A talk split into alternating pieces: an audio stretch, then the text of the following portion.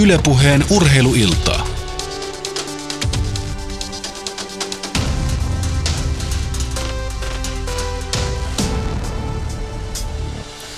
Ja oikein hyvää iltaa ystävät ja vihamiehet, kaikki tasapuolisesti. Mun nimi on Jere Pehkonen ja tämänkertainen urheiluilta, seuraavat puolitoista tuntia on pyhitetty elektroniselle urheilulle, e-urheilulle tai kilpapelaamiselle tai mitä termiä nyt lajista kukakin haluaa käyttää.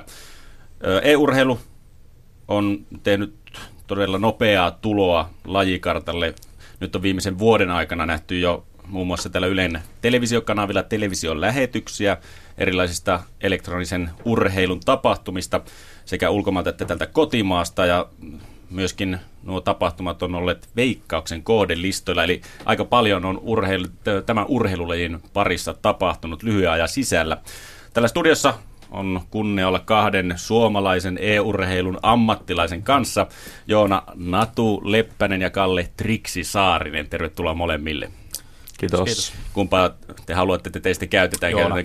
Ihan Kalle. Joona ja Kallea. Meneekö se ylipäätään tolleen, kun kaikki, kaikilla on niki, nikit, no nettinikit, niin meneekö se sille, että te kutsutte toisia niillä vai kutsutteko te ihan niin kuin etunimillä? Se, musta tuntuu, että se vähän riippuu siitä, että mikä sun suhde on siihen ihmiseen. Että tota, itse mä pyrin kyllä käyttämään enemmän niin kuin etunimeä. Musta se on niin kuin paljon henkilökohtaisempaa kuin Joo. pelinimen käyttäminen. Entä Kalle? Joo, mulla on vähän sama, että tota, jos mä joukkueen kanssa, niin mä oon ollut niin kauan nyt näissä messissä, niin Kalleksi tunnetaan tuolla, tuolla mutta jos nyt joku sattuu tulee vastaan, niin kyllä se ottaa triksiksi tota kutsuu. Nyt no. oli Assu, niin oli hauska, että tota, mä oon vaihtanut nikkeen, että mä menen Kallu nimellä tuolla, niin tota, tuli vastaan, että onko se se Kallu, tuli Assuille vastaan. että se on, se on, se on sellainen kolmas. Okei, okay, okei. Okay. Hei, aloitetaan ihan sille, että puhutaan teidän tulemisesta peliammattilaisiksi oman lajinne saralla. Aloitetaan vaikka Kalle, miten, miten susta tuli aikoinaan ammattilainen e-urheilussa? No mä oon aina tykännyt pelaa tieskarilla, niin tota, silloin kun me saatiin 13-vuotiaana, me saatiin netti silloin kotiin, niin tota, mä, mulla ei ollut omaa konetta, niin mä seurasin aina vierestä, kun tota, veljet pelas koneella. Ja sitten kun mä vihdoin saan itse itse sitten joskus 16-17-vuotiaan koneen, niin sitten rupesin hakkaamaan sen sitten enemmän. Ja sitten löysin Dota 1 ja Dota 1 pelasin jossain määrin NS Pro-tasolla. Ja sitten kun tuli tänne Heroes of Never, mikä oli vähän Dotan tyylinen peli, niin tota, sitten tänne organisaatio, kun Fnatic otti yhteyttä ja tota, halusi sponssaa meidän joukkueet silloin, niin siitä se sitten tavallaan lähti, että sieltä 2010 asti en niin kuin tehnyt niin kuin NS Pro-tasolla tavallaan niin se nykyinen peli on Dota 2, eikö vaan? Joo, sitten siitä mä sitten siirryin, se on niinku, alku, alku oli Dota, ja sitten tuli Heroes of Never, joka oli just Dotan tyylinen peli käytännössä. No. Ja sitten tuli Dota 2, niin sitten mä siirryin Dota 2, kun se tuli ulos silloin joku 2012 tai mitä tulikaan, niin sitten mä siirryin suoraan sitten tähän, ja tätä on tullut pelattua nyt tässä hakattua se kolme vuotta. No, mikä siinä Dota 2 pelissä, niin mikä siinä niin kun on idea? Kerro vähän siitä pelistä, no, niin kuin pähkinänkuoresta, millä, millaista pelistä on kyse? Se on sellainen tiimipeli 5 vastaan 5 ja jokainen tota, kontrolloi yhtä sankaria. Sitten jokaisella sankarilla on neljä, neljä tällaista taikaa ja, ja, ja siinä on sata sankaria, mistä valita. Niin, niin tota, se on sellainen strategiapeli, että siinä tarkoituksena on tuhota sitten vastustajan sellainen loppubeissi siinä ja sitten siinä on torneja sun muita välissä ja sitten pitää taistella niitä vastustajasankareja myös siinä. Et siinä on paljon strategiaa ja kaikkea muuta tota, kyseessä. Joona, sulla on vähän erilaisen peli. Counter-Strike on sun erikoisala. Kerro vähän siitä ja sitten samalla, että miten susta sen, sen lajin ä, ammattilainen tuli. No, mulla on kanssa peliharrastaminen alkanut, alkanut siis tosi junnuna, että mulla on vanhemmat, aika paljon vanhemmat veljet ollut, niin, niin, niin Commodore 6 oli ensimmäinen niin kuin, kosketus tietokoneisiin joskus todella kauan sitten. Ja, ja tota, siitä tuli mäiskettä. Mutta sitten niin myöhemmin, joskus 90-luvun varmaan puolivälin jälkeen, 90-luvun lopulla, niin niin tota, ää, tuli tietysti tätä ja tällaista, mitä pelattiin kavereiden kanssa. Ja, ja meillä oli aika, aika aikaisen vaiheeseen netti meidän isän töiden takia ja, ja sitten tuli, tuli muutama muukin kaveri pelaili ja ruvettiin sitten pelailemaan kaikilla pelejä ja, ja, ja tota, Öö, sitten kun pelattiin, niin tuli CS 98-99 vuonna varmaan ihan ensimmäisiä versioita. Ja, ja, ja ihan aluksi mä itse tykännyt koko pelistä. Et se oli mun mielestä, en mä tiedä, se ei jotenkin iskenyt ja, ja, mun kaverit oli silloin parempia siinä, että se voi, olla, voi johtua siitä. Öö, Mutta sitten pikkuhiljaa mä jotenkin innostuin ja rupesin käyttää siitä enemmän aikaa. 2000, ihan 2000-2001 vuonna oli ekat kerrat, kun mä kävin sitten kilpailemassakin, oli Suomessa Assemblyllä, oli ekat turnaukset ja ja sitten mitä tällaista niin ammattilaisuuteen, niin varmaan se, oot vähän sellainen varkain, että, että, että me kasattiin isommasta porukasta pienempi porukka, jotka oli tavallaan niin ne parhaat pelaajat. Ja sitten me saatiin yhteydenotto Ruotsista. Silloin oli tämmöinen kuin All Stars-niminen organisaatio ja, ja, ja tota, mm, he halusivat meitä sponsoroida. Ja, ja me mentiin karsimaan tämmöisen kuin World Cyber Games, mitä ei nykyään enää ole edes, joka oli tämmöinen niin pelaamisen olympialaiset tyyppinen asia ensimmäisiin niihin. Ja, ja voitettiin Suomen karsinnat. Mentiin sinne tota, Koreaan Souliin ja, ja kilpailtiin siellä. Ja siitä se sitten lähti oikeastaan semmoinen muutama vuosi semmoista vähän hiljasta. Ja 05 mä eka kerran niin kirjoitin oikein sopimuksen sitten semmoisen kuin Four Kings, joka oli Iso-Britanniasta tämmöinen iso peliorganisaatio, niin, niin se oli eka kerran, kun mä niin kuin allekirjoitin oikein niin tämmöisen ammattilaissopparin ja pelasin niin kuin, tavallaan omassa, ainakin omasta näkökulmasta niin kuin voidaan puhua oikeasta ammattilaisuudesta siinä vaiheessa. No, no mikä se oma näkökulma ammattilaisuuteen on? No siis mun mielestä niin oikea ammattilaisuus sitä, että nimenomaan, että sulle maksetaan sitä, että sä pelaat no. käytännössä. Että tota, siihen asti se on sitten tämmöistä, onko se sitten semi-ammattilaisuutta vai onko se harrastelija toimintaa, mitä se on, jotain siltä väliltä varmaan. Et ajankäytöllisesti sitä voisi melkein puhua ammattilaisuuksia ennen kuin, ennen kuin sä saat pennin jemen eikä sitä rahaa, mutta tota, mut, mut, silti No, missä vaiheessa teille tuli sitten ensimmäisen kerran semmoinen fiilis, että te olette hyviä omissa, omissa peleissänne, että tästä onko, oliko jossain tai missä vaiheessa siinä tavalla urakehitystä, niin ennen, ennen tätä ammattilaisuutta tai siitä, että aloitte saman rahaa pelaamisesta, niin sellaista fiilistä, että se olisi haaveena, että siitä alkaisi saamaan rahaa niin kuin ihan kunnolla? No silloin kun mä oon aloittanut itse niin kuin tämmöisen kilpapelaamisen, silloin semmoista termiä kuin elektroninen urheilu tai e-sport, se ei kyllä ollut edes olemassakaan. Mm. Että tota, että silleen ei sitä osannut edes miettiä niin, mutta kyllä mä niinku huomasin silloin, kun mä kavereiden kanssa pelasin, että mä rupesin niinku, en mä tiedä, jotenkin, jotenkin huomasin vaan, että itse kehittyi enemmän ja, ja, ja se ehkä kiinnosti enemmän kuin monia muita, että käytti enemmän aikaa kuin monet muut ja,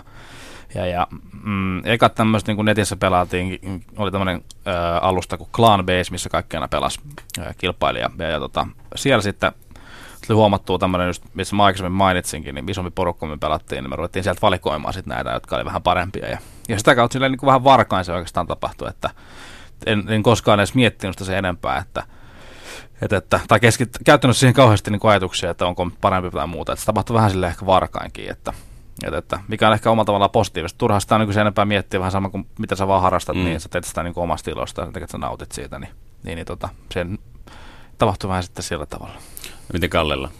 Meillä oli kanssa, että oli, itse pelasin Dotaan ja netissä, tota, netissä oli kanssa tämmöinen liiga, mitä pelattiin, niin siellä huomasi, että onkin niin kuin, siellä oli kanssa pisteet, ja huomasi, että oli, niin kuin, niin kuin, oli siellä ensimmäisenä niillä listoilla, niin siinä sitten huomasi, että hei, tämä onkin tota, ehkä mä jossain määrin vähän parempi mitä noin muut, ja sitten tehtiin joukkue, ja sitten tota, pärjättiin sitten niille, jotka oli niin, kuin, niin sanottu näitä maailmanluokan pelaajia, niin kyllä siinä sitten huomasi, että hei, tästä voisi, tästä voisi tulla jotain niin kuin suurempaakin No, mitkä ne on ne stepit sitten ammattilaiseksi tulossa? Mikä sellainen foorumi se on, mistä joku spottaa teidät pelaajina, että hei, Natu on kova CSS, Trixi kova Dotassa, ja sieltä sitten aletaan lähestyä joidenkin sopimusten yh- yhteydellä jo Iso-Britanniasta tai Ruotsista tai Aasiasta tai mistä vaan. Että pitääkö olla netissä pelata hyvin jossain vai onko ne ne tietyt turnaukset, minne saavutaan ja siellä täytyy näyttää? Kyllä se on vähän niin sellaista niin tikapuita pitkin kiipeämistä, että, että sun tarvii vaan olla nimenomaan esillä, öö, just netissä pelata, pelata näitä kaikkia erilaisia liigoja ja muita, ja niitä on paljon semmoisia avoimia, mihin sä voit osallistua, ja, ja sitä kautta päästä niin kuin, tavallaan portaikkoon eteenpäin. Et ei siinä ole mun mielestä mitään semmoista, öö, suoranaista oikotietä, että totta kai, jos sä oot sosiaalinen ihminen ja sä niin kun oot esillä ja sä ihmisen kanssa niin kun verkostoidut, niin siitä on tietysti hurjasti apua, että itse olen huomannut, että, että se on ollut varmaan yksi niin olennaisin osa oikeastaan itsellä se, että, että ei pelkästään se, että osaa pelata, mutta myöskin se, että on sosiaalisesti niin kuin ihmisten kanssa tekemisissä ja, ja, ja sillä niin kuin esillä, niin, niin on myöskin hyvin tärkeää, että, että ei kukaan tule koputtaa sille ovelle, että kyllä sun pitää itse tehdä se duuni kuitenkin siihen, että, että, että, että, semmoista mahdollisuutta voisi tulla. Että marginaalit, että, niin kuitenkin prosentuaalisesti se on niin pieni määrä, että oikeasti pystyy tekemään pelaamisesta millään tavalla itselleen ammattilaisuutta suhteessa vaikka mihinkä muuhun niin kuin perinteisiin urheiluihin, niin, niin se on kuitenkin vielä tässä vaiheessa niin, niin marginaalista, että, että Et, et, siinä tuuri, sosiaalisuus, pelitaidot. Ja tuuri oikeasti, tuuri on kanssa iso juttu, että tuossa esimerkiksi nyt International Visa oli just, niin siellä on Sumail, joka on 16-vuotias tota Pakistanista, niin se EG oli sellainen Evil, Evil Genius on tämän joukko, joka nyt se voitti, niin siinä heillä oli sellainen tilanne, että he tarvii yhtä pelaajaa, kun sieltä lähti pois. No. Ja siellä oli sitten sellainen, kun äh, onko se North, North American joku in-house league juttu oli siellä. Ja sitten Sumail sattui olemaan siellä niinku rank ykkösenä sitten.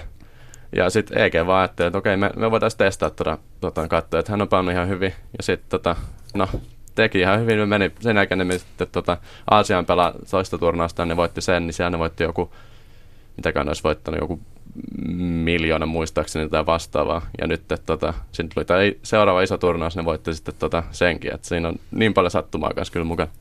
No, se on siltä kuulostaa. Paljon nämä muuten voitti nyt viikonloppuna. Öö, 6,8. Joku tuonne, joku Vajaa 7 miljoonaa. Nyt puhutaan 16-vuotiaasta pakistanilaisnuorukaisesta. Kyllä on nyt asunut, asunut, asunut Jenkeissä vasta sen jonkun, en muista kauan, mutta ei ole se asunut koko, koko elämänsä. Joo, siinä oli just tehty inserttikin tästä tyypistä, mitä mä katsoin siinä finaaliyhteydessä, niin, niin tota, ne, niillä oli tosi iso perhe, ne tosi pienessä kämpässä. Tämmöinen perhe, klassinen tarina, että tulee jostain niin kuin vähän vaikeasta no. olosuhteesta himassa. Ei, kotimaassa ei ole mahdollista tällaista niin oikeastaan tehdäkään ja, ja sitten niin kuin, asiat on tapahtunut tavallaan niin kuin lyhyessä ajassa. Ja tuollaisista jotkut niin amerikkalaiset on tuollaisista tykkää tällaista Tämä oli, tämä oli kyllä, tämä oli suoraan, niin kyllä, kyllä, tämä oli niin kuin ihan mahtavaa kyllä. Tuota. Ei mitään houksia ole käynyt, tämä on ihan keksitty juttu, voi olla niinkin.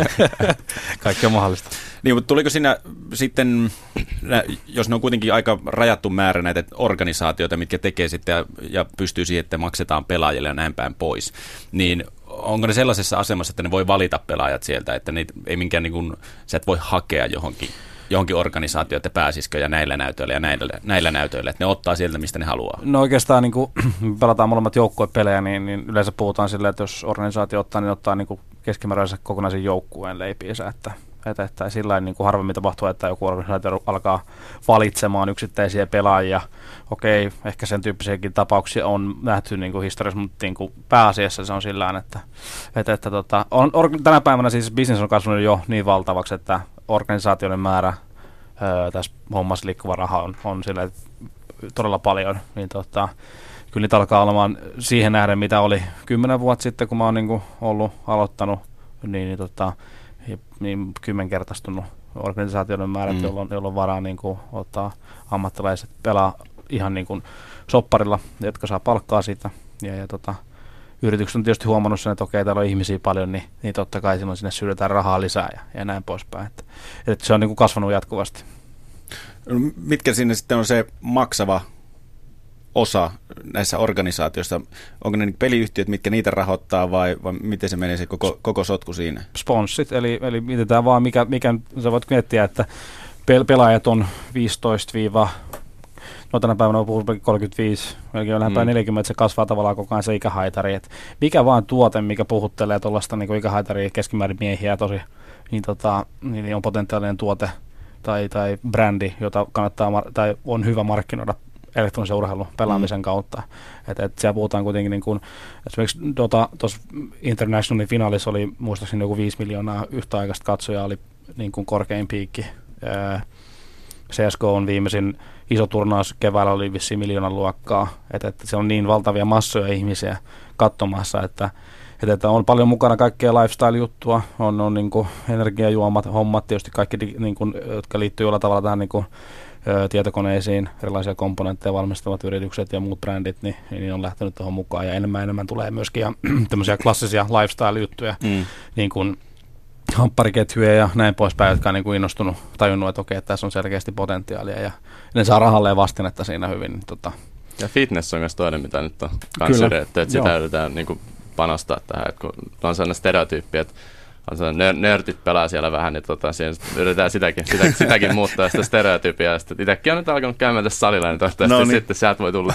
sieltä voi tulla. Mutta esimerkiksi Red Bull on tosi paljon sponssannut sellaisia niin kuin NS-sporttisempia pelaajia sitten, että, tota, no.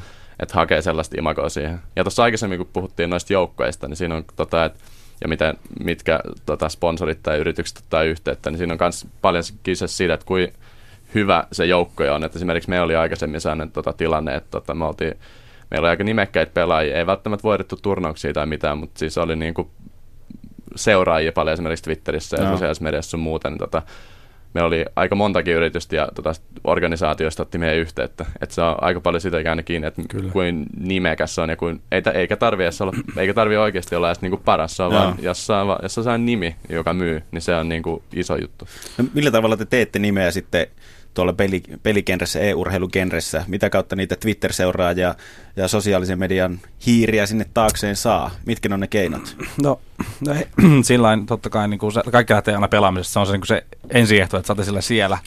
Mutta mut, sitten kun sä oot aktiivinen Twitterissä, Facebookissa jne, niin se on sellainen jännä kerrannaisvaikutus, että, että, että kun mitä enemmän ihmisiä alkaa sua seuraamaan, niin se sana leviää sitä kautta ja, ja sitten sit tavallaan tapahtuu vähän puoli itsestään sit siinä kohtaa. Että, että, että ö, nimenomaan se lähtee että sä oot hyvä siinä pelissä tietenkin. Ja sä oot esillä turnauksissa, tapahtumissa ja näin poispäin. Ja, ja, tota, sitten kun sä oot mielenkiintoinen tyyppinä, kirjoittelet välillä kaikenlaista Twitteriin, niin, niin sitten sit seuraaja tulee. Että... Ja sitten sit fitnessä vähän sinä harrastat sivussa. Niin. ja vähän trollailee ja laittaa hauskaa Kyllä, välillä, muuta, niin, niin nimenomaan välillä pitää vähän, vähän heittää jotain, vähän sellaista niin kuin, mukahauskaa vähentää, niin, tota, niin ne yleensä niin kuin levii kuin kulovalkea kyllä. Mutta se on mennyt vähän sitten täällä vähän varokki, niin kuin, että mitä, mitä sä kirjoittelet tuonne sosiaalisen mediaan, että, että, että ää, aika nopeasti leimataan tai, tai niin kuin, siitä otetaan tavallaan liian tosissaan ja sitten sä oot yhtäkkiä sä oot jonkun jonkun kommunin pääsivulla tyyliin, että, no. että, että tällaista tämä nyt meni sanoa. Siitäkin, mutta siitäkin voi ottaa ne omat ilot irti kyllä, kyllä. että jos sen voi laittaa siihen ekstreme-tapaukseen, että menee sinne päätyy asti niin sanotusti, ja se on, siitäkin tulee sitten niitä seuraajia. Mutta sosiaalinen media, niin kuin tämä on nimenomaan, se on varmaan tässä kohtaa jo melkein niin kuin tär, yksi tärkeimmistä, niin kuin, niin kuin sanoit, niin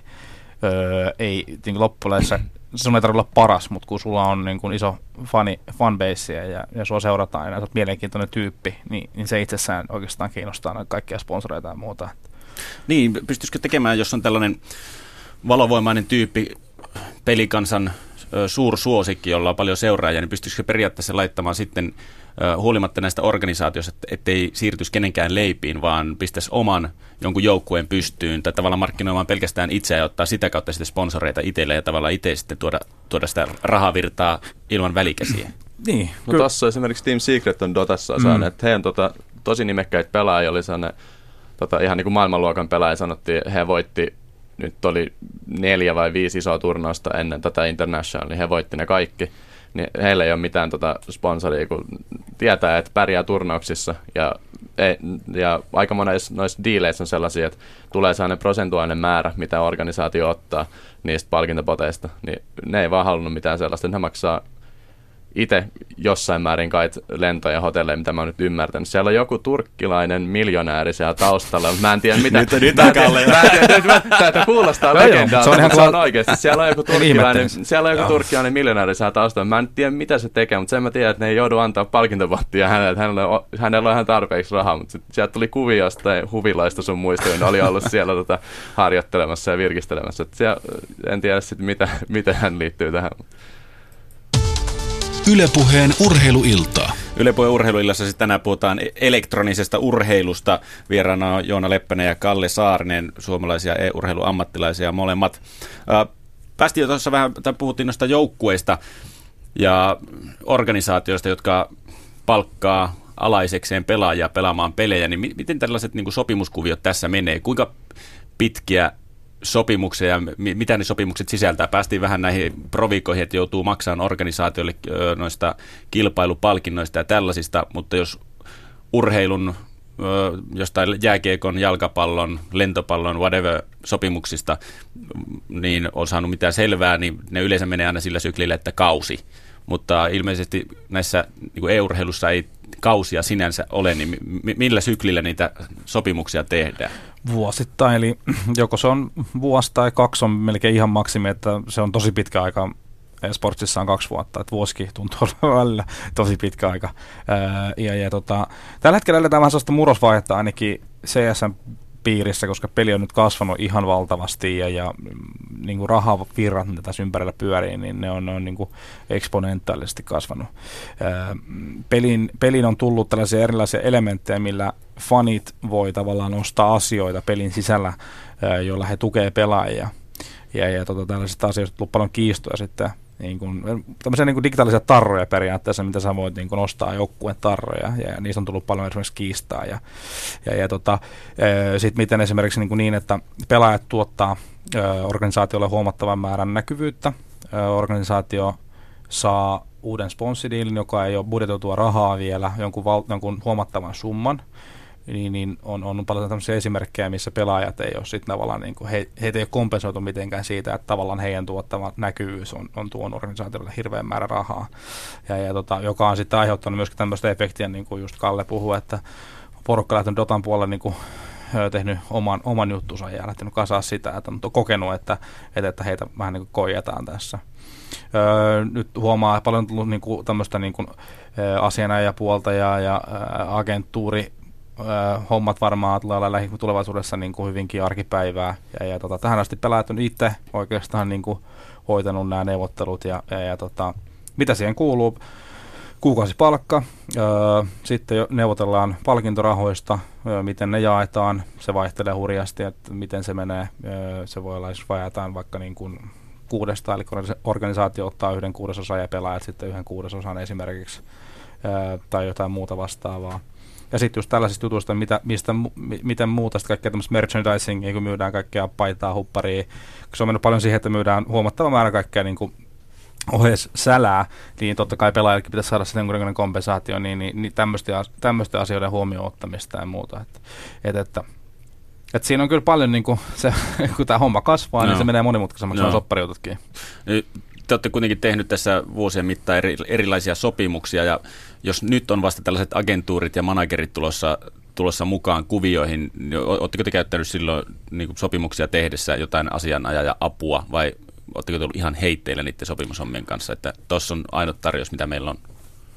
Mä en ole ainakaan itse käyttänyt koskaan mitään. Että se on ollut vaan silleen, että sen on katsonut läpi ja sitten on tavallaan ehkä toivonutkin parasta. Että no. se, on niin, se, on niin, se on niin lastenkengissä, joko, tämä joko eu ja kaikki sen lakidut. Mutta se on just niin tuossa tota, Natusa niin se, niin kuin, se kasvaa koko ajan. Nytkin meillä on tulossa, tota, meillä on tänne sponssidiili tulossa, niin tota, kyllä sen katsoo tarkemmin läpi, mitä sen aikaisemmin. Ja nyt sen tietää oikeasti, kun on ollut, tehnyt tätä niin kauan, eikä tee ensimmäistä diiliä, niin tietää tavallaan, mitä sieltä pitää itsekin katsoa. Että se oli, ensimmäinen diili oli vaan sellainen, että hei, sain jonkun, sain jonkun diili ja se oli niin kuin siinä, että se oli, nyt voin tuntea olevani amma, ammattilaispelaaja. Onnistuin. niin, onnistuin. onnistuin. niin, tota, niin tota, kyllä sitä nyt nyt se on niin kuin, että ei mene siihen ensimmäiseen diiliin, kun joku tuo, tuo sieltä jonkun tulee Venäjältä joku diili, että tässä on tota, saat tämän verran rahaa kuukaudessa ja bla bla bla, meillä on toi toimisto tuolla jossain. Ja turkkilainen miljonääri on takaa. niin, niin, niin, se on tota, niin kyllä se on, kyllä se on nykyään tarkempaa tuohon.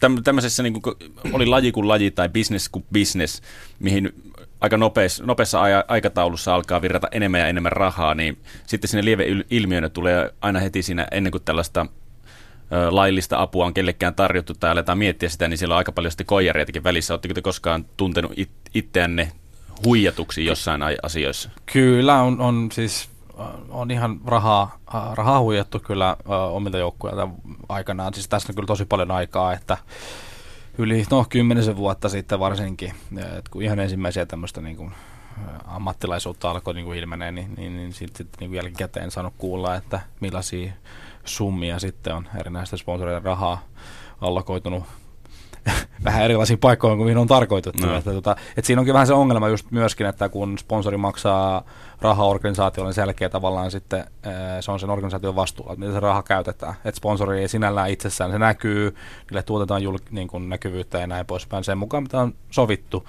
Ja, ja sitten se raha tavallaan niin kuin on, on, kukaan ei ole tavallaan niin kuin, se organisaation omistajan ulkopuolella niin kuin näe sitä rahaa tai näin poispäin, niin, niin se on vähän semmoinen, niin voisi luokitella se ongelmaksi. Mutta mut vielä tuon niin sopparijuttuihin nyt on niinku, huomannut sen, että ö, lakiapua on saatavilla nykyään. Ö, on, on tullut muutamia tämmöisiä asianajia, jotka on erikoistunut nimenomaan tämmöiseen urheilutoimintaan ja, ja, ja kilpailutoimintaan ja, ja semmoisiin liittyviä sopimuksia, että, että nykyään sitä apua on kyllä saatavilla ja nimenomaan pitää olla tosi tarkka sen kanssa, että mihin sen nimensä laittaa, että tota, on, on kuullut ikäviä tarinoita, että, että, että missä on niin kuin suoraan käytetty ihmisiä hyväksi, no. heidän niin kuin julkista imagoa käytetty hyväksi.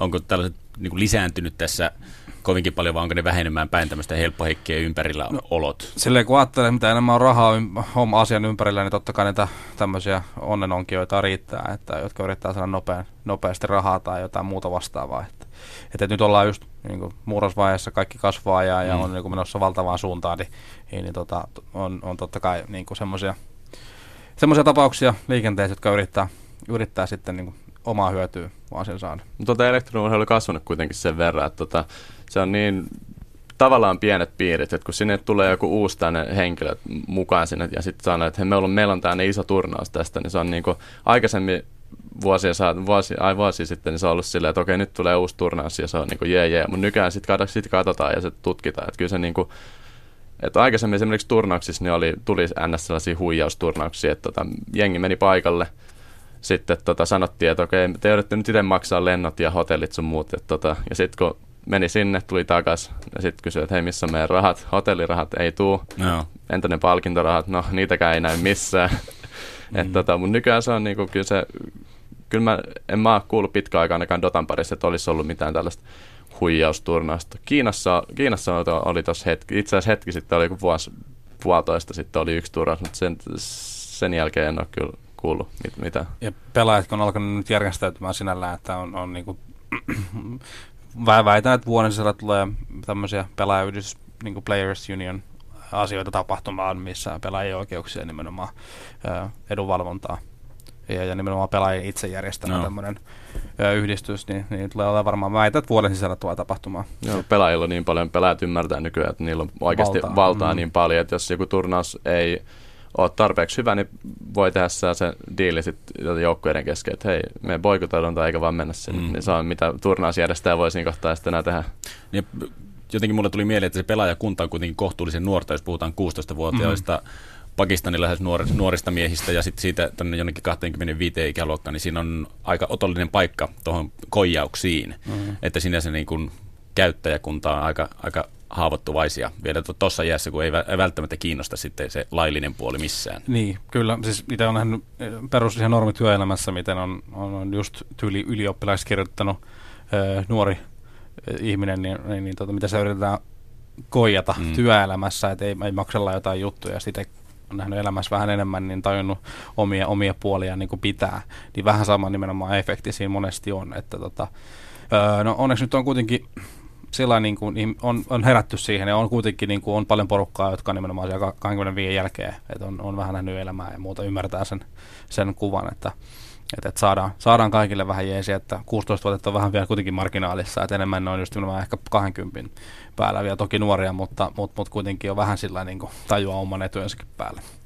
No puhutaan vähän noista joukkueista, että molemmat pelaatte joukkuepelejä, sekä Dota 2 että sitten Counter-Strike, niin minkälainen dynamiikka niissä joukkueissa on? Onko, onko siinä niin kuin jokaisella oma rooli ja ne on siinä parhaimmillaan, mutta sitten jos siirrettäisiin rooleja aivan ympäri, pöydät käännettäisiin ympäri, niin sitten sit joukkue ei, ei olisikaan niin hyvä, vai onko siinä niin kuin kaikki on joka paikan höyliä, mutta ne on vain ripoteltu sinne, minne sattuu?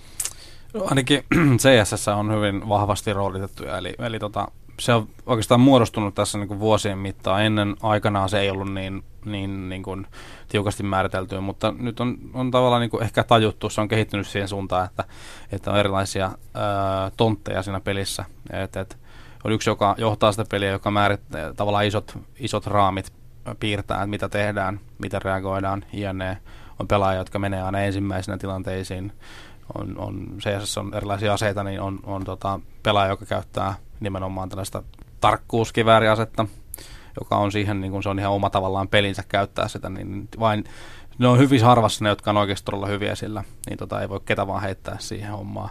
On semmoisia, jotka on, jotka on aina, aina taustalla, tekee tavallaan omaa juttua, aiheuttaa hämminkiä muualla.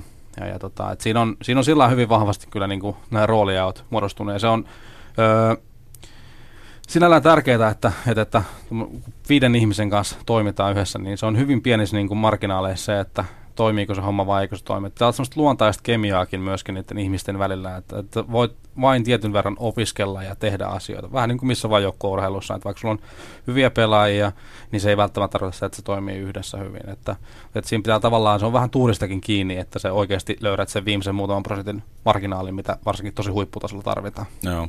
Miten Dota, Dotassa? Dota kanssa, tuota, Dota perustuu täysin itse asiassa rooleihin. Että siinä, on, tota, siinä on kaksi tällaista supporttia, jotka niinku tekee ei, ei, ei hankin niin paljon kultaa sun muuta, ja tota, sitten siinä on yksi sellainen kärrypelaaja, joka sitten taas Dotassa, Dotassa, niin, Dotassa niin kerätään kultaa ja kullalla sitten ostetaan tavaroita, jotka tekee siitä sun sankarista voimakkaamman. Ja sitten on tämmöinen kärrypelaaja, joka sitten yrittää saada mahdollisimman paljon tätä. Ja sitten on tämmöinen keskellinen sankari, niin se on kanssa sama homma, että siinä tota hankitaan sitä kultaa paljon. Ja sitten on sen tällainen offline, mitä mä itse pelaan. Niin tota, se on sellainen, että se heitetään sinne jonnekin sinne, sinne kartan nurkkaan ja toivotaan, toivotaan että tota, se tekee parhaansa. Mutta saa, Herran huomassa. niin, niin tota, mutta se, on, se on just se tiimidynamiikka siinä on kanssa. Että siinä on, meillä on kapteeni on siinä, kun siinä pitää valita ne sankarit kanssa, niin tota, Mulla on kapteeni siinä joukkueessa, joka tekee ne valinnat ja sitten sit siinä poistetaan heroja, mitä sitten vastustajat ei voi valita niin totta, totta kai se on tiimityöskentely tavallaan, mutta sitten se kapteeni siinä tekee sen, sen isomman jutun. Ja sitten kun pelataan itse peliä, niin siinä kun tapahtuu aina asioita koko ajan, niin ne isoimmat asiat, mitä tekee, niin ne on sitten sen kapteenin sanoa, että nyt me tehdään näin ja me mennään tonne linjalle ja tehdään näin.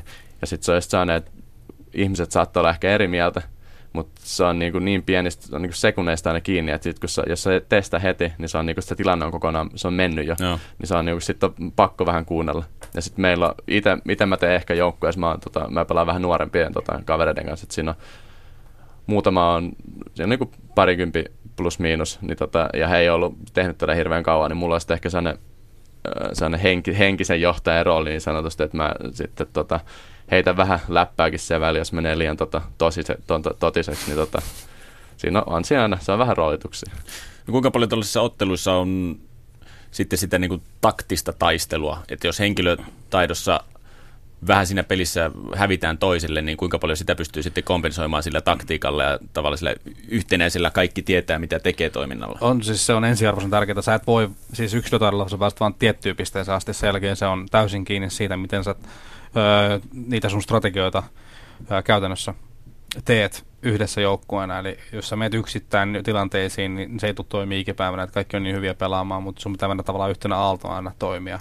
Ja, ja toinen on tietysti valmistautuminen, myös kootataan vastustajia, katsotaan mitä ne tekee, mitä ne, mitkä ne tendenssit on, että mitä ne tykkää tehdä tietyissä tilanteissa ja näin pois. Me pystytään lukemaan tilanteita, että me nähdään, että tapahtuu jotain asioita, joista me voidaan jo sitten vähän ennakkoida reagoida asioihin, että okei, että ne tykkää tehdä me nähdään joku asia ja sen perusteella me päätellään, että okei, todennäköisesti tulee tapahtumaan seuraavanlainen asia, jolloin me ollaan sen sekunnin murto-osa edellä, joka on jo niin kuin iso, iso asia. Että kun sä saat puolikin sekuntia ja pystyt reagoimaan etuajassa, niin sä voitat siinä hyvin paljon.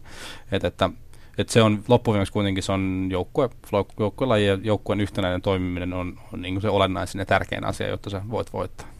Siis se mua kans kiinnostaa, että mikä tällaista joukkueiden elinikä on, kuinka kauan yksi joukkue pysyy kasassa?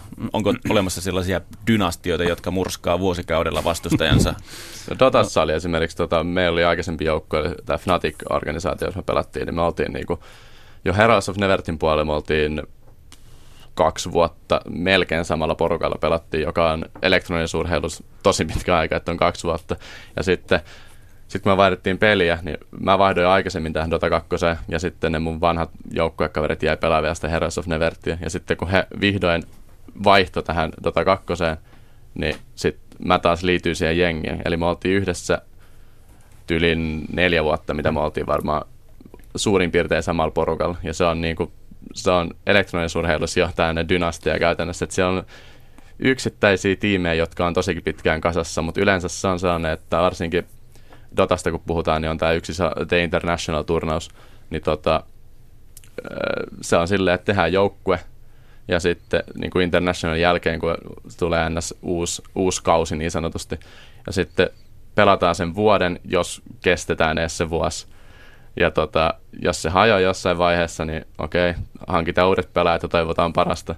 Mutta se on just, että sanotaan, että elektronisuudessa kestää ehkä ainakin Dotan puolella niin joukkueet saattaa kestää maksimissaan sen vuoden. Jos se menee sen yli, niin se on niin kuin jo iso juttu. vai, se vähän riippuu öö, joukkueiden tasosta, että niin kuin ihan huippujoukkueet CSN puolella, niin, niin se on sitten top kahdeksan pyöreästi, niin, niin, niin siellä vaihtuvuus on suhteellisen pieni vuoden sykleissä. Eli puhutaan niin kuin aika lailla sellaista yhden vuoden sykliä varmaan silloin niin realistinen. Sitten kun mennään niin kuin, aina huonompiin joukkueisiin, mennään alaspäin kengeissä, niin, niin sitten se on niin kuin, vaihdetaan useammin. Et, et, siinä on tietysti monta varmaan syytä, miksi niin tapahtuu. Kuvitellaan, että vaihtamalla paranee ja, ja tota, että jonkun syyt, syyt on aina jossain yksittäispelaajasta tai jotain muuta vastaavaa. Et esimerkiksi tämä, missä mä oon valmentajana, tämä NIP, niin tämän joukkueen käytännössä neljä kaveria, samaa kaveria on ollut tässä joukkueessa elokuussa 2012. Eli tota, nyt kolme vuotta no. tuli just täyteen. No mikä siihen on, näki sitten syynä siis siihen, että vuosi on aika lailla se, se aika, että milloin joukkueet vaihtuu, eikö EU-urheilijat kestä toisiaan vuotta siis, pitempään jaksa katsella? Niin, no tässä on tietysti varmaan muuta syytä, mutta yksi on tietysti se, että kun puhutaan nuorista tyypeistä, niin kuin tässä on monesti puhuttu parikymppisestä, ja sitten nimenomaan tämmöinen henkinen valmentaminen ja sen kulttuuri, niin kuin, tavallaan ei ole, ei ole semmoista niin kuin, kaveria siellä välissä, joka ottaa kaiken sen kuran vastaan, vaan se tavallaan ne ta- keskenään henkilöt sitten taistelee siellä. Niin, niin sit varsinkin jos aletaan häviämään jossain kohtaa, että tapahtuu jotain vähän semmoista, että ei hommat meekään ihan niin kuin on suunniteltu, niin, niin tota, sitten monesti alkaa tämmöinen – kyräily ja selkään puukattamisprojekti, että jostain pelaajasta halutaan eroa, ja, ja tota, mutta sitten sit joku toinen liittoutuukin tämän pelaajan kanssa, joka, joka jotain ollaan potkimassa pois, ja sitten vaihtuukin kaksi pelaajaa ja näin poispäin. Ja sitten ammattilaispiirit on tosi pieniä tässä elektronisessa urheilussa vielä, että se on niinku, se on ne top-joukkueet, jotka aina pääsee niin turnauksiin, niin ei, se ei se ole mitään sellaista, että, ne, että se sama yksi joukkue vaan siellä omassa, omassa paikassaan sitten keskustelemaan keskenään. Että kyllä se on niin kaikki, suurin osa niistä joukkueista ja pelaajista on kuitenkin ystäviä keskenään. Niin, niin sitten kun siellä jutellaan ja sitten tuntuu, että hei toi, toi toinen kaveri tuossa toisessa joukkueessa olikin aika kiva. Että no. tota, että me, ja meille nyt meni niin hyvin tällä hetkellä, niin miten se olisi sitten kun tämä turnaus tässä päättyy ja sopimus tässä loppuu muutenkin, niin miten sitten miten sitten, sitten perustetaan kahdesta joku tiimi ja hankitaan vielä kolmannesta joukkueesta tai kolmas kaveri ja sitten siellä onkin koko, koko homma ja kaikki tiimit taas ihan uusi. No, tapahtuuko näin kesken sopimusten niin semmoisia sopimustreidejä, että siirretään organisaatiosta toiseen pelaajaan? Joo. Jos joku haluaa tuolta jonkun, niin annetaan meiltä yksi sinne. No siis nyt, öö, no nyt kävi just tällainen tilanne ranskalaisilla joukkueella CSN puolella. Siellä vaihtui kaksi pelaajaa tavallaan päittäin. Et, että se, että en tiedä millaisia rahasummia tai mitä siinä on vaihtunut välissä, että, et, että se on taas sitten sopimusteknisiä asioita. Kyllä siellä varmaan jonkunnäköinen, jonkunnäköinen se on varmaan ainakin viisinumeroinen luku, lukumäärä korkeammasta päästä, niin on vaihtunut ja tämäkin on sellainen, että, se on, niin kuin, että nyt oikeasti joutuu maksamaankin ehkä, jos joku pelaaja lähtee. Et aikaisemmin on, mitä mäkin olen ollut, että tuota, meillä on sopimus, sopimus ollut siinä, ja, mutta ei se oikeasti ole niin kuin, sitonut sen enempää siihen, että jos joku pelaaja halunnut lähteä, niin, niin kyllä se on niin päästetty lähteä. Et se on ajateltu, mitä mä oon jutellut silloin tota, organisaation niiden managereiden kanssa, niin he ajatteli vaan silleen enemmän, että jos toi, nyt ei, jos toi pelaaja nyt haluaa olla mm. tässä meidän kanssa olla, niin se on vaan niin kuin haitallista sille koko tota, joukkueelle ja organisaatiolle, että se ei halua tehdä siihen mitään. Että se on niin kuin, ne sopimukset on vähän sellaisia, ainakin tähän mennessä ollut vielä, että sellaisia tulkinnanvaraisia, että ei ole niin sitovia ainakaan meillä ollut.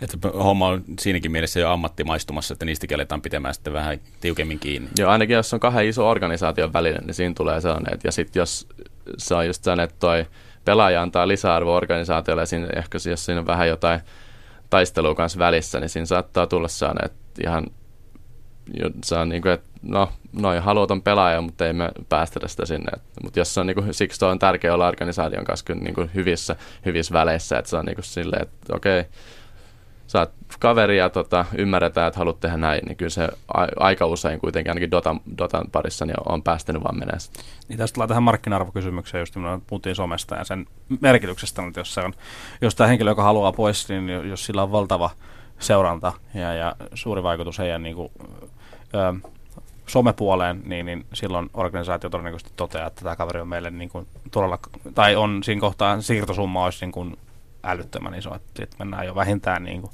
vähintään satoihin tuohon, siihen voitaisiin mennä jo äkkiseltään, niin jopa mökki miljoonaakin, jos puhutaan niin kuin oikeasti semmoisesta niin kuin isosta, tosi isosta nimestä, jolla on tosi suuri merkitys. Eikö tuo muutos yhtään huolestuta? Jotenkin tuntuu, että siinä muutetaan sitten semmoiseksi pelinappulaksi organisaation omistukseen. Niin, no se on tietysti taas, kaikkiaan ei voi olla pelkästään juhlaa, että kyllähän se mm. fakta on se, että mitä isommaksi tämä hommat menee, niin, niin, niin sitä niin kuin, just nimenomaan omalla tavallaan pelaajan näkökulmasta muuttuu kankeammaksi, mutta sitten taas toisaalta niin se luo omanlaistaan turvaa kuitenkin pelaajille, koska, koska tota, mitä isommaksi tämä homma muuttuu, niin, niin sitä tavallaan kuitenkin isossa kuvassa tämä muuttuu luotettavammaksi pelaajille. Ja niin kuin, oikeasti niin uravalinnaksikin, että, että sitä se ei ennen ole ollut, että se on ollut aina kuitenkin sellaista, niin kuin, että sä öö, jollain tavalla kompensoit muista asioista ja monesti nimenomaan toimeentulosta ja näin poispäin, että se on ollut vähän semmoista niin kuin rääpimistä, että, että, että nyt se on niin kasvamassa semmoisiin mittasuhteisiin, että ne rahat, mitä tässä liikkuu, niin okei, sillä on omalla tavalla negatiivisia vaikutuksia, mutta myöskin sillä on sitten pelaajien turvallisuuteen, niin kuin taloudelliseen vakauteen, niin huomattavasti positiivisia vaikutuksia. Ylepuheen urheiluiltaa. Ylepuheen urheiluilta on tänään siis e-urheilun merkeissä. Minun nimeni on Jere Pehkonen ja vieraana täällä on e-urheilun ammattilaisia, suomalaisia sellaisia, Joona Leppänen ja Kalle Saarinen. Kalle pelaa peliä nimeltä, tai Kalle on uravalintansa luonut Dota 2-pelin tiimellykseen ja Joonalle sitten pelinä Counter-Strike, ja Dota 2 kertoo jo sen, että se on toinen osa tuosta pelistä. Counter-Strikeistakin on tullut jo monen monta eri versiota. Mm, eikö tätä hirvitä yhtään se ajatus, että kuitenkin pelit uusiutuu, ne uusiutuu aika nopealla syklillä. Että mitä jos se, se uusi peli sitten, kun siitä tulee kilpailullisesti suurempi kuin tämä, mitä minä nyt pelaan, jos se on suurissa määrin erilaisempi, että mun taidot katoaa sitä myötä myöskin. No tietysti mun tilanteessa mä oon jo lopettanut aktiiviuran, että niin. mä oon jo eläkkeellä pelaamisen suhteen, että mä vaan niin, mutta siis huudan muille. Peliaikoina. huudan muille, että miten niitä pitäisi pelata. Öö, siis sanoppa vielä että, peli, että silloin kun pelasit, niin oliko sulle silloin? silloin... Ei oikeastaan. Että tota, mä oon ollut sellainen niin aina itse öö, hyvin avoin asioille, muuttuville asioille, koska se on väistämätöntä, että asiat muuttuu. Tosi niin kuin alkuperäisenkin CSN histori- kuitenkin sitä pelattiin yli 10 vuotta. Ja, ja tota, siinä välissä tuli yksi versio, CS Source, joka ei ollut niin suosittu. Sillä oli tavallaan jako vähän kahtia. Ja nyt tämä viimeisin, mikä on CSGO, eli Counter-Strike Global Offensive, niin se on tavallaan yhdistänyt kaikki taas ja, ja, ja kasvattanut sitä vielä isommaksi. Ja, ja tota, siinä on ollut, varsinkin tähän CSGOhun siirtyminen, niin, niin, niin siinä pitää olla avoin tavalla. Sun pitää niin kuin, tavallaan unohtaa hyvin paljon asioita, mitä sä oot oppinut aikanaan ja opetella ne uudestaan.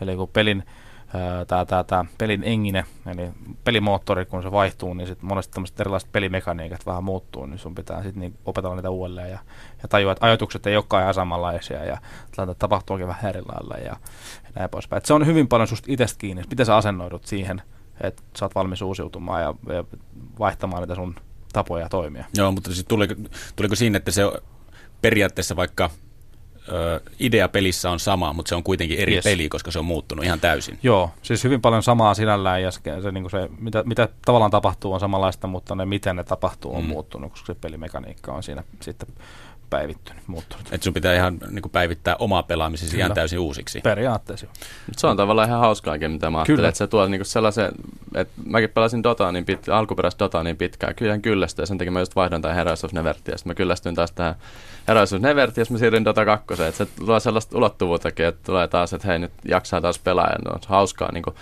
vaikka se on tavallaan sama peli jossain määrin, mutta jos ne pienet mekaniikat, niin ne on sellaiset asiat, että huomaa, että jos ne äkkää ja älyy siinä ennen mitään muuta, niin tulee sellainen, että on oikeasti taas hyvä, tulee sellainen fiilis, että niinku, tulee sellainen hyvä fiilis, kun opettelee uutta asiaa. Kyllä. No miten sitten määrittyy, että mistä pelataan kilpaa ja mistä pelistä pelataan rahasta? Mikä sen määrittää? Onko ne peliyhtiöt, jotka mm-hmm. sitten lanseeraa uuden pelin ja päättää, että tähän nyt pumpataan sen verran rahaa, että jengi alkaa kiinnostaa? Itse asiassa semmoisia yrityksiä on ollut kyllä tässä vuosien varressa, missä on tehty e-sportsia varten peliä, mutta ne on yleensä mennyt niin sanotusti aivan viemäristä voi vetää alas. Että, että kyllä se pelaajat itse sen, jos, jos se peli kiinnostaa, se tuo massoja, se tuo katsoja. Jos siinä pelissä on mahdollista kilpailla jollain tavalla, niin, niin se voi olla e-sporttia. Eli tota, kyllä ne pelaajat itse valitsee sen, sen pelin myötä, että jos on hyvä peli, niin se kerää ihmisiä siihen ja, ja, ja tota, sitä kautta sitten nämä pelin kehittäjät on fiksuja, ne keksii siihen lisää sisältöä, mitä ennen ei tapahtunut. Nykyään se on paljon sitä, että peli itsessään maksaa, jos ei mitään, niin hyvin vähän, mutta siellä on kaikkea, mitä sä voit pelin sisältä ostaa. Ne luo sinne lisää sisältöä jatkuvasti, niin, niin ne, ne se elinkaari pelillekin kasvaa sitä kautta ja se tuo koko ajan jatkuvasti uusia pelaajia.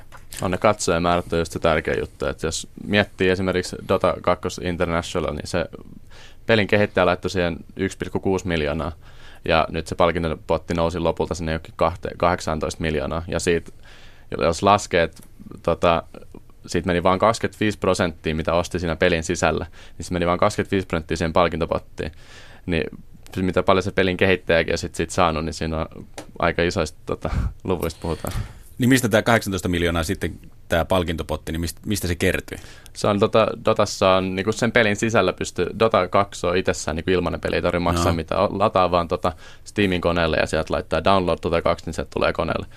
Mutta tota, sitten pelin sisällä oli se niin kompendium, joka on sellainen digitaalinen kirja tavallaan, ja sitten sä saat, sä saat sen kirjan, ja sitten siellä oli tietty juttu, että se pelin kehittäjä teki sinne, että voi vaikka äänestää, että kuka, kenet haluat johonkin All, Star, All Stars tota, tällaiseen matchiin, mikä sitten pelataan siellä Internationalissa, ja sitten tulee, voit veikata, että niin kuin, se oli, että mikä vaikka tällainen qualifier-joukkue, mikä sieltä sitten pääsee jatkoon ja mitkä joukkueet on top kahdeksan. Ja sitten kun sä, jos sä vastaat näitä oikein, niin sä saat pelin sisällä tällaisia lisäpisteitä tavallaan. Ja sitten sä näin lisäpisteillä voit ostaa tavaroita, mitä Dota 2 kutsutaan hatuiksi, ja hatut, hatuista, saa, hatuista saa paljon rahaa sen pelin, näin kuin pelin kehittäjän mielessä.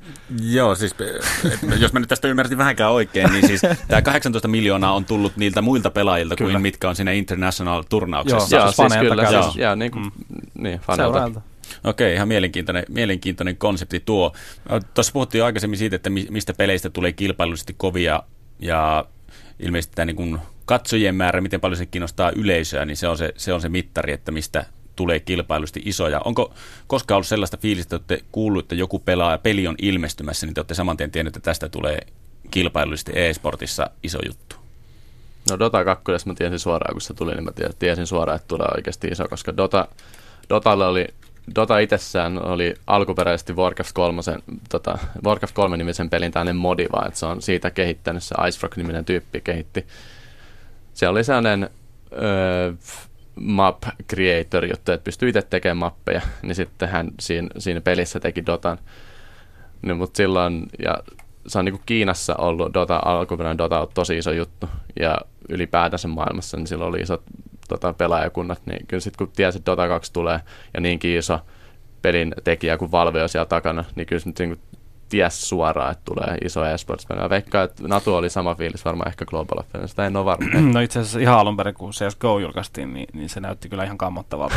Aika kerran pelasin, niin totesi vaan, että niin kuin, mitä tästä voi tulla.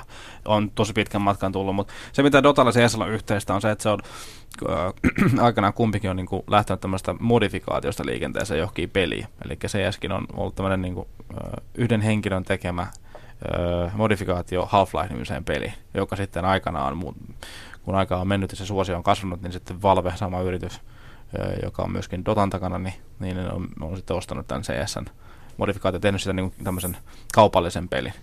Ja tota, enemmänkin sä voit sanoa, että sä näet pelistä, jos ei sitä tuu kilpailu.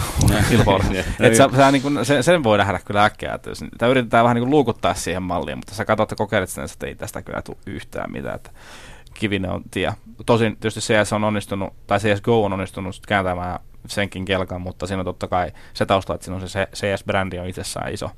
Ja, ja tota, ne on kyllä käyt, käytännössä tehnyt sen pelin ihan uudestaan verrattuna siihen, mitä se oli alun, alun perin, että, että, että siinä on niin kuin tapahtunut paljon asioita.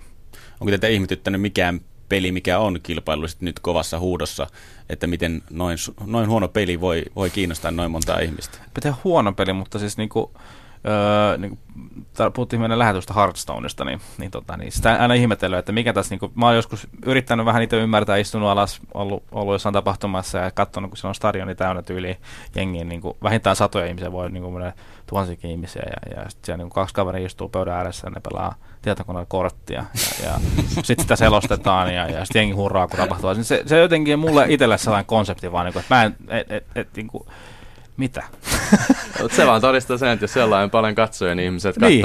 se on niin se siihen, siihen kehittyy, se on, että ei, kaikki pelit, mihin yritetään luoda joku tänne elektronisen urheilun juttu, että se on nyt tästä tulee seuraava iso elektroninen urheilu, niin ei ne, ei ne koskaan toimi. Et jos se peli on vaan hyvä, niin sitten siihen, siihen joko tulee sellainen elektroninen urheiluaspekti tai sitten siihen ei tule. Ja mitä Hearthstoneen tulee, niin siinä on iso Twitch on tänne, missä striimataan ja pystyy katsoa, niin Hearthstonessa on tosi iso sellainen niin striimaa ja kommuni tavallaan, että siellä on tota, mä veikkaan, että se on se suurin syy, miksi mm. siitä on oikeasti tullut tosi iso elektroninen urheilun juttu, että ne on ne se on sellainen kunnon peli, jos ne persoonat oikeasti myy sitä peliä. Niin, se on niin hidas, tempo, niin siinä kerkee myöskin sellittää hyvin helposti koko ajan, mitä sä teet ja näin poispäin. Niin se on ihmisten helppo seurata. Ja siinä on myöskin sekin, että se on myöskin sen pelin saa myöskin tableteille, tablet-koneille, niin sä pystyt missä vaan periaatteessa pelaamaan. Ja, ja kännykällä. Ja kännykälläkin, mm. yes, kyllä.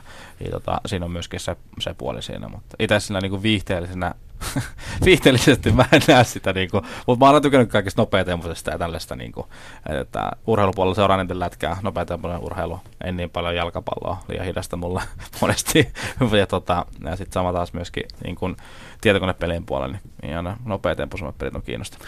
No mikä takia urheilupelit on sinänsä jäänyt vähän jalkoihin, varsinkin siinä, että miten kuinka paljon rahaa liikkuu turnauksissa, niin no. ei, ei tuolla niin isoimpien turnausten listoilla, ei ole FIFA, ei ole NHL, niin kuin näitä urheilupelejä, mitä jengi Mä käännän tämän kysymyksen toisinpäin. Kumpaa sä katsoisit mieluummin, oikeat jääkiekko vai tietokoneen no. jääkiekkoa? Että tota, kyllä niin kuin, itse seuraisin kyllä, että jos pelattaisiin, NRI pelattaisiin niin isossa turnauksessa, niin itse on, on vääntänyt uskaltaako sanoa mitään lukuja? tota, kaiken tämän, tämä on turvallinen ilmapiiri. kaiken, kaiken tota, niin, niin, mä, mä, pidän tämän saavutuksen, että mä oon viimeisen vuoden aikana niin NHL 15 kerinyt pelaamaan joku kolme puolisataa peliä siihen nähdä, että mä aika paljon matkustan ja en mielestäni kerkeä ikinä pelaamaan mitään, niin mulla on sitten se joku lauantai-ilta, kun mä pelaan 15 peli putkeen. Niin tota, mä seuraisin mielellään myöskin sitä. Ja aikana oli FIFA, oli paljon, tota, pelattiin näissä, tämä VC World Cyber Games oli aina isot FIFA-turnaukset, mutta sit, ja, ja, on sille varmaan oma edelleenkin skele mun ymmärtääkseni, mutta se on tosi pieneksi mennyt, että, että siinä on nimenomaan varmaan just se, että jengi kuitenkin loppuviimeksi mieluummin seuraa mm. sitten, jos ne haluaa hutistaa lätkää tai muuta, vaan tällaista urheilua katsoa, niin ne katsoo sitä oikeaa urheilua mm. sitten enemmän kuin, kuin, kuin tietokoneella pelattua. Otetaan se tulkinta sitten. Ö, tässä on Suomessa tapahtunut, niin kuin tuossa alussa sanoinkin, että viimeisen viiden vuoden aikana paljon on tapahtunut, viimeisen kolmen neljän vuoden aikana paljon on tapahtunut suomalaisessa elektronisessa urheilussa ja sen näkyvyydessä on tullut veikkauksen kohdelistoille elektronisen urheilun tapahtumia sekä Ylekin on, on äh, vuoden ajan jo näyttänyt e-urheilutapahtumia televisiolähetyksissä. Äh, mä soittelin tänään Suomen elektronisen urheilun liiton puheenjohtajalle Erkka Jousteelle, että miten liiton kannalta ollaan tätä äh, nousua katsottu ja mitä siellä on tehty. Kuunnellaan se. Ylepuheen urheiluiltaa. Suomen elektronisen urheilun liiton puheenjohtaja Erkka Jouste. Suomen elektronisen urheilun liitto, se on perustettu 2010 loppuvuonna, kohta viisi vuotta tulee siitä täyteen. Jos lähdetään aluksi siitä, että mitä Suomen elektronisen urheilun liitto oikein tänä päivänä tekee vuonna 2015? No liitto, liitto pyrkii tietysti auttamaan, auttamaan pelaajia niillä, niillä keinoin, mitä pystytään, Et, etenkin neuvotaan, neuvotaan sopimusasioissa, jos, jos pelaajilla on ongelmia tai, no ei välttämättä ongelmia, mutta ehkä sellaista tietämyksen puutetta, puutetta ja no sitten tietysti ollaan mukana, mukana erilaisissa tapahtumissa, tuetaan vähän toiminnallisesti heidän toimintaa ja tai monet tapahtumat on meidän jäseniä, jäseniä ja tota, järjestää turnauksia. Sitten totta kai koitetaan lisätä e-urheilun tunnettuutta ylipäänsä Suomessa. Kyllä vaan. Tosiaan viisi vuotta kohta tulee täyteen elektronisen urheilun liitolla. Mm, miten Erkka Jouste olet katsonut, että tämän viiden vuoden aikana, niin mitä on saavutettu ja missä kohtaa on tullut sellaisia suuria nousuja lajitietoisuudessa Suomessa? No, no sanotaanko, että 2013 loppuvuonna niin tietyllä tapaa, tietyllä tapaa että jokaisella liitolla on tietysti aina ollut historian saatossa niin jotain alku, alkutaipaleen ongelmia ja vaikeuksia sitten päästä toimintaa, laittaa toimintaa käyntiin ja näin poispäin, mutta 2013 varmaan loppuvuosi oli sellainen, että saatiin aika hyvin, hyvin tota, tietoisuutta lisättyä ja 2014 aikana sitten tietysti kun Yle, Yle lähti mukaan, niin sitten nousi, nousi vielä isompaan tietoisuuteen, mutta se on, se on se, mitä me ollaan pyritty tekemään nyt alku, alkuaikoina, että lisätään sitä tunnettuutta lajille ja tuodaan se tavallaan suuremman, suuren yleisen tietoon. Tässä on kuitenkin aika paljon tapahtunut kohtuullisen lyhyen ajan sisällä, että viiden vuoden aikana on tosiaan tullut televisiolähetykset e-urheilumerkeissä, mm, on tullut veikkauksen listoille pelikohteitakin e-urheilusta, niin mitä siellä päässä on tehty tavallaan niin kuin oikein, että näin nopeita ollaan kuitenkin päästy aika isolle framille. Viisi vuotta on lyhyt aika, että siinä moni eri, toinen laji on taistellut jo monta kymmentä vuotta, että saisi sais tuollaista näkyvyyttä, eikä se vieläkään ole niille mahdollista. No, ehkä täytyy kiittää, kiittää myös tietysti tuolla kentällä olevaa porukkaa, joka on aktiivista ja, aktiivista ja tehnyt sitten tietysti verkkolähetyksiä pitkään ja pelaaminen ylipäänsä on, on ollut kiinnostava aihe nyt viimeisen viiden vuoden aikana. Niin totta kai siinä sivussa sitten tulee, tulee erillisenä ilmiönä sitten tämä EU-urheilu sitten kuvioon mukaan niin totta kai on kentän aktiivis, aktiiveja pitää kiittää isosti siitä. Totta kai liitto on ollut mukana tukemassa siellä taustalla, taustalla sitten ja ollut mukana keskusteluissa ja sitten ehkä osittain liiton toiminnassa mukana olevat nämä aktiivitkin, niin on, he on sitten luonut nämä kontaktit ja, kontaktit ja jakanut näitä kontaktiverkkoja toisilleen ja sitten on päästy, päästy sitten yhteyksiin ja menty keskustelemaan niistä asioista. Ja kun keskustelupöytään päästään, niin aika nopeasti yleensä asiat etenee, kun on, on tota, aktiivisia ja kiinnostuneet ihmisiä, jotka pystyy myös innostamaan muita. Ylekin tänäkin kesänä on näyttänyt viime lauantaina viimeksi, näytti e-urheilua, silloin kyseessä oli Dota 2 pelin finaalit, iso turnaus, niin mitä tämmöinen niin televisionäkyvyys, mitä se suomalaiselle e-urheilulle oikein tuo? No sanotaanko, että e-urheilu, no, suomalaiselle e-urheilulle se on ehkä enemmän, jos miettii tota, tavallaan urheilija kautta pelaajapuolta, niin ei se nyt tietenkään kauheasti, kauheasti tuo, mutta se tuo sitä kulttuuria ja sitten sitä näkyvyyttä ja kiinnostusta lajia kohtaan, joka sitten auttaa taas sitten näitä kotimaisia, kotimaisia joukkueita ja pelaajia, pelaajia sitten eteenpäin. Et, että jos he, heidät opitaan tuntemaan, niin totta kai se tekee EU-urheilusta kiinnostavampaa. Ja totta kai silloin ihmiset seuraa enemmän, mutta ehkä se on tällä hetkellä todella, todella hyvä keino tuoda to, niin suuremman yleisön ö, tietoisuuteen lajia entistä enemmän. Ja totta kai ehkä palvella myös sitten kiinnostuneita, jotka haluaa katsoa suomenkielisellä selostuksella, selostuksella pelejä. Ja on se välillä vähän eri asia katsoa sitä tuosta telkkarista suoraan kuin se, että laitat koneen kiinni ja näin poispäin. Mutta äh, kyllä se on, se on tietysti merkittävä, merkittävä niin kasvua ajatellen. Et toki, toki se aika nopeasti nyt, niin kuin, niin kuin sanoit, että viiden vuoden sisään on tullut televisio, lähetykset ja kaikki, niin aika, aika iso juttu se sinänsä on. Et toki Ruotsissa on jo hetken aikaa näytetty, ja siellä vähän Yle lähtikin, lähtikin sitten, tai otti mallia SVTltä ja lähti sitten tekemään tätä, ja ö, tietääkseni ei kovin monessa muussa maassa kansalliset, kansalliset yhtiöt yhtiöt näytä näitä. Oletteko te sitten ottanut Ruotsin hommista jotenkin niin liittona mallia tai ylipäätään Ruotsin sitten skenestä? Se kuitenkin on aika todella, todella paljon isompi entä Suomessa tällä hetkellä. Niin mitä, mitä opittavaa niin Ruotsista on e-urheilusaralla Suomessa?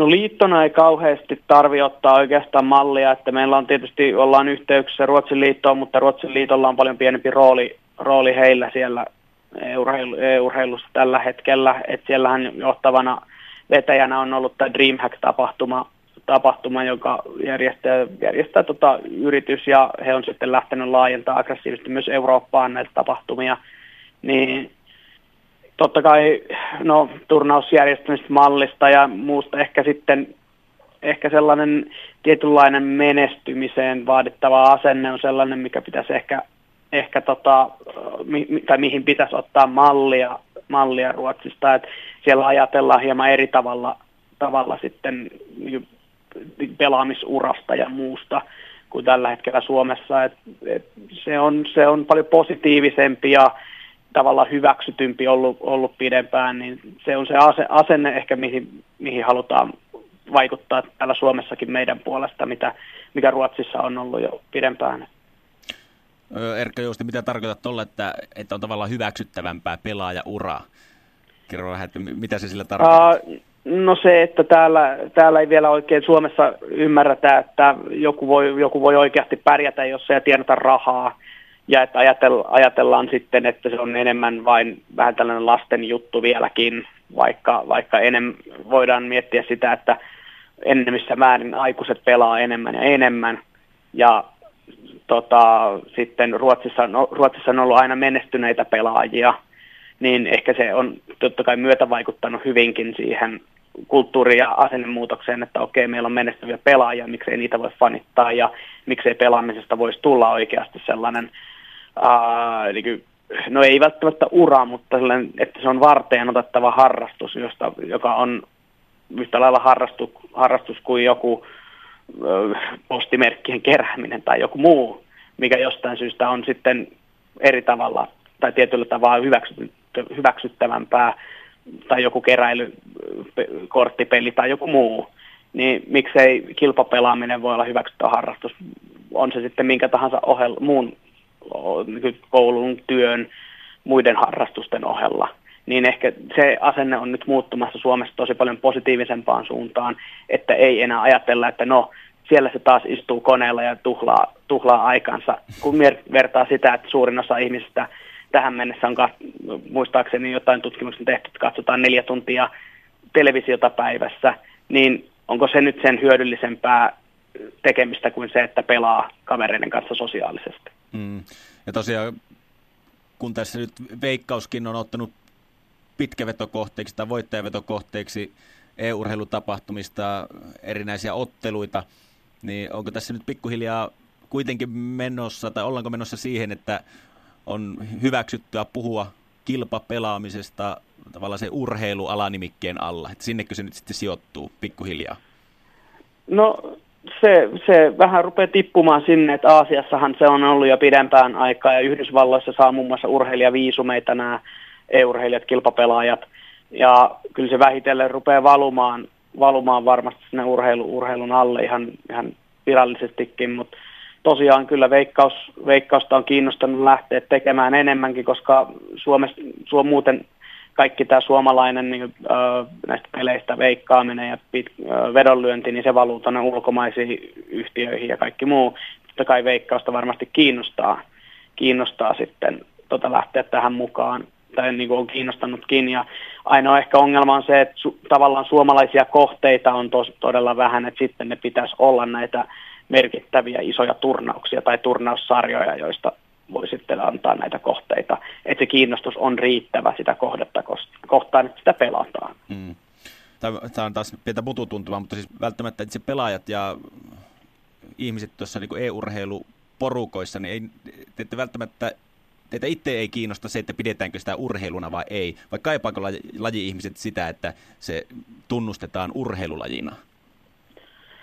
Uh, tavallaan suurin osa, osa pelaajista ja muista, niin ei niinkään. Että se on vain sellainen kuriositeetti, että onko se nyt urheilua vai ei. Että laji on mitä laji on ja sitä pelataan ja harrastetaan enenevissä väärin, niin no, se on, ne on ehkä enemmän tietyllä tapaa sellaisia statusasioita, mitä ehkä täällä liittotasolla mietitään, eikä niinkään noin harrastajat ja pelaajat ja muut mieti sitten. Onko tulevaisuudessa jotain mahdollisuutta, että Suomeen tulisi oma tämmöinen e-urheiluliiga, että aletaan tavalla kilpailemaan joidenkin SM-liigan tai Veikkausliigan kanssa? No ei ehkä välttämättä olla tota, lajin luonteen takia tuollaista niin vuoden niin kuin, tai tiettyä vaikka kahdeksan kuukautta pitkää kestävää. Ei varmastikaan tule, mutta esimerkiksi meillä on nyt liitolla ensi vuodelle suunnitelmissa ää, perus, tai tuottaa tuottaa tota, Suomen mestaruusturnaukset useille pelille ja e, verkkoturnaukset aluksi, jossa olisi sitten tällainen niin lopputurnaustapahtuma. Ja se kestäisi noin kolme kuukautta, kuukautta sitten tämä, tämä kokonaisuus. Et kyllä niin ollaan siirtymässä ja sitten tulevaisuudessa saattaa sitten erilaisia malleja miettiä, kun, kun laji yleistyy ja ehkä ehkä myös pelaajien asenteet tietyssä mielessä vakavoituu lajia kohtaan ja tulee enemmän, enemmän pelaajia, jotka pystyy panostamaan, panostamaan vakavammin siihen, siihen tota, pelaamiseen siinä kohtaa, kun löytyy, löytyy paremmin yhteistyökumppaneita ja sponsoreita ja muita, jotka sitten mahdollistaa sen, sen rahavirran luomisen sinne, että ihmiset pystyy panostamaan täysipäiväisesti sitten pelaamiseen myös Suomessa. Kyllä vaan. Tätä jäädään sitten odottelemaan. Kiitos Suomen elektronisen urheiluliiton puheenjohtaja Erkka Jousti tästä. Joo, kiitos. Ylepuheen urheiluiltaa. Näin, se oli siis Suomen elektronisen urheilun liiton puheenjohtaja Erkka Jouste.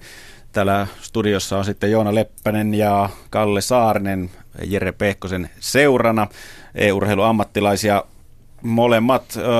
Tuossa aloitettiin jo Erkka Jousten kanssa puhumaan siitä, että mitä elektronisen urheilun liitto on tässä viiden vuoden aikana saavuttanut. Joona, sä istunutkin ilmeisesti liiton pallilla niin sanotusti.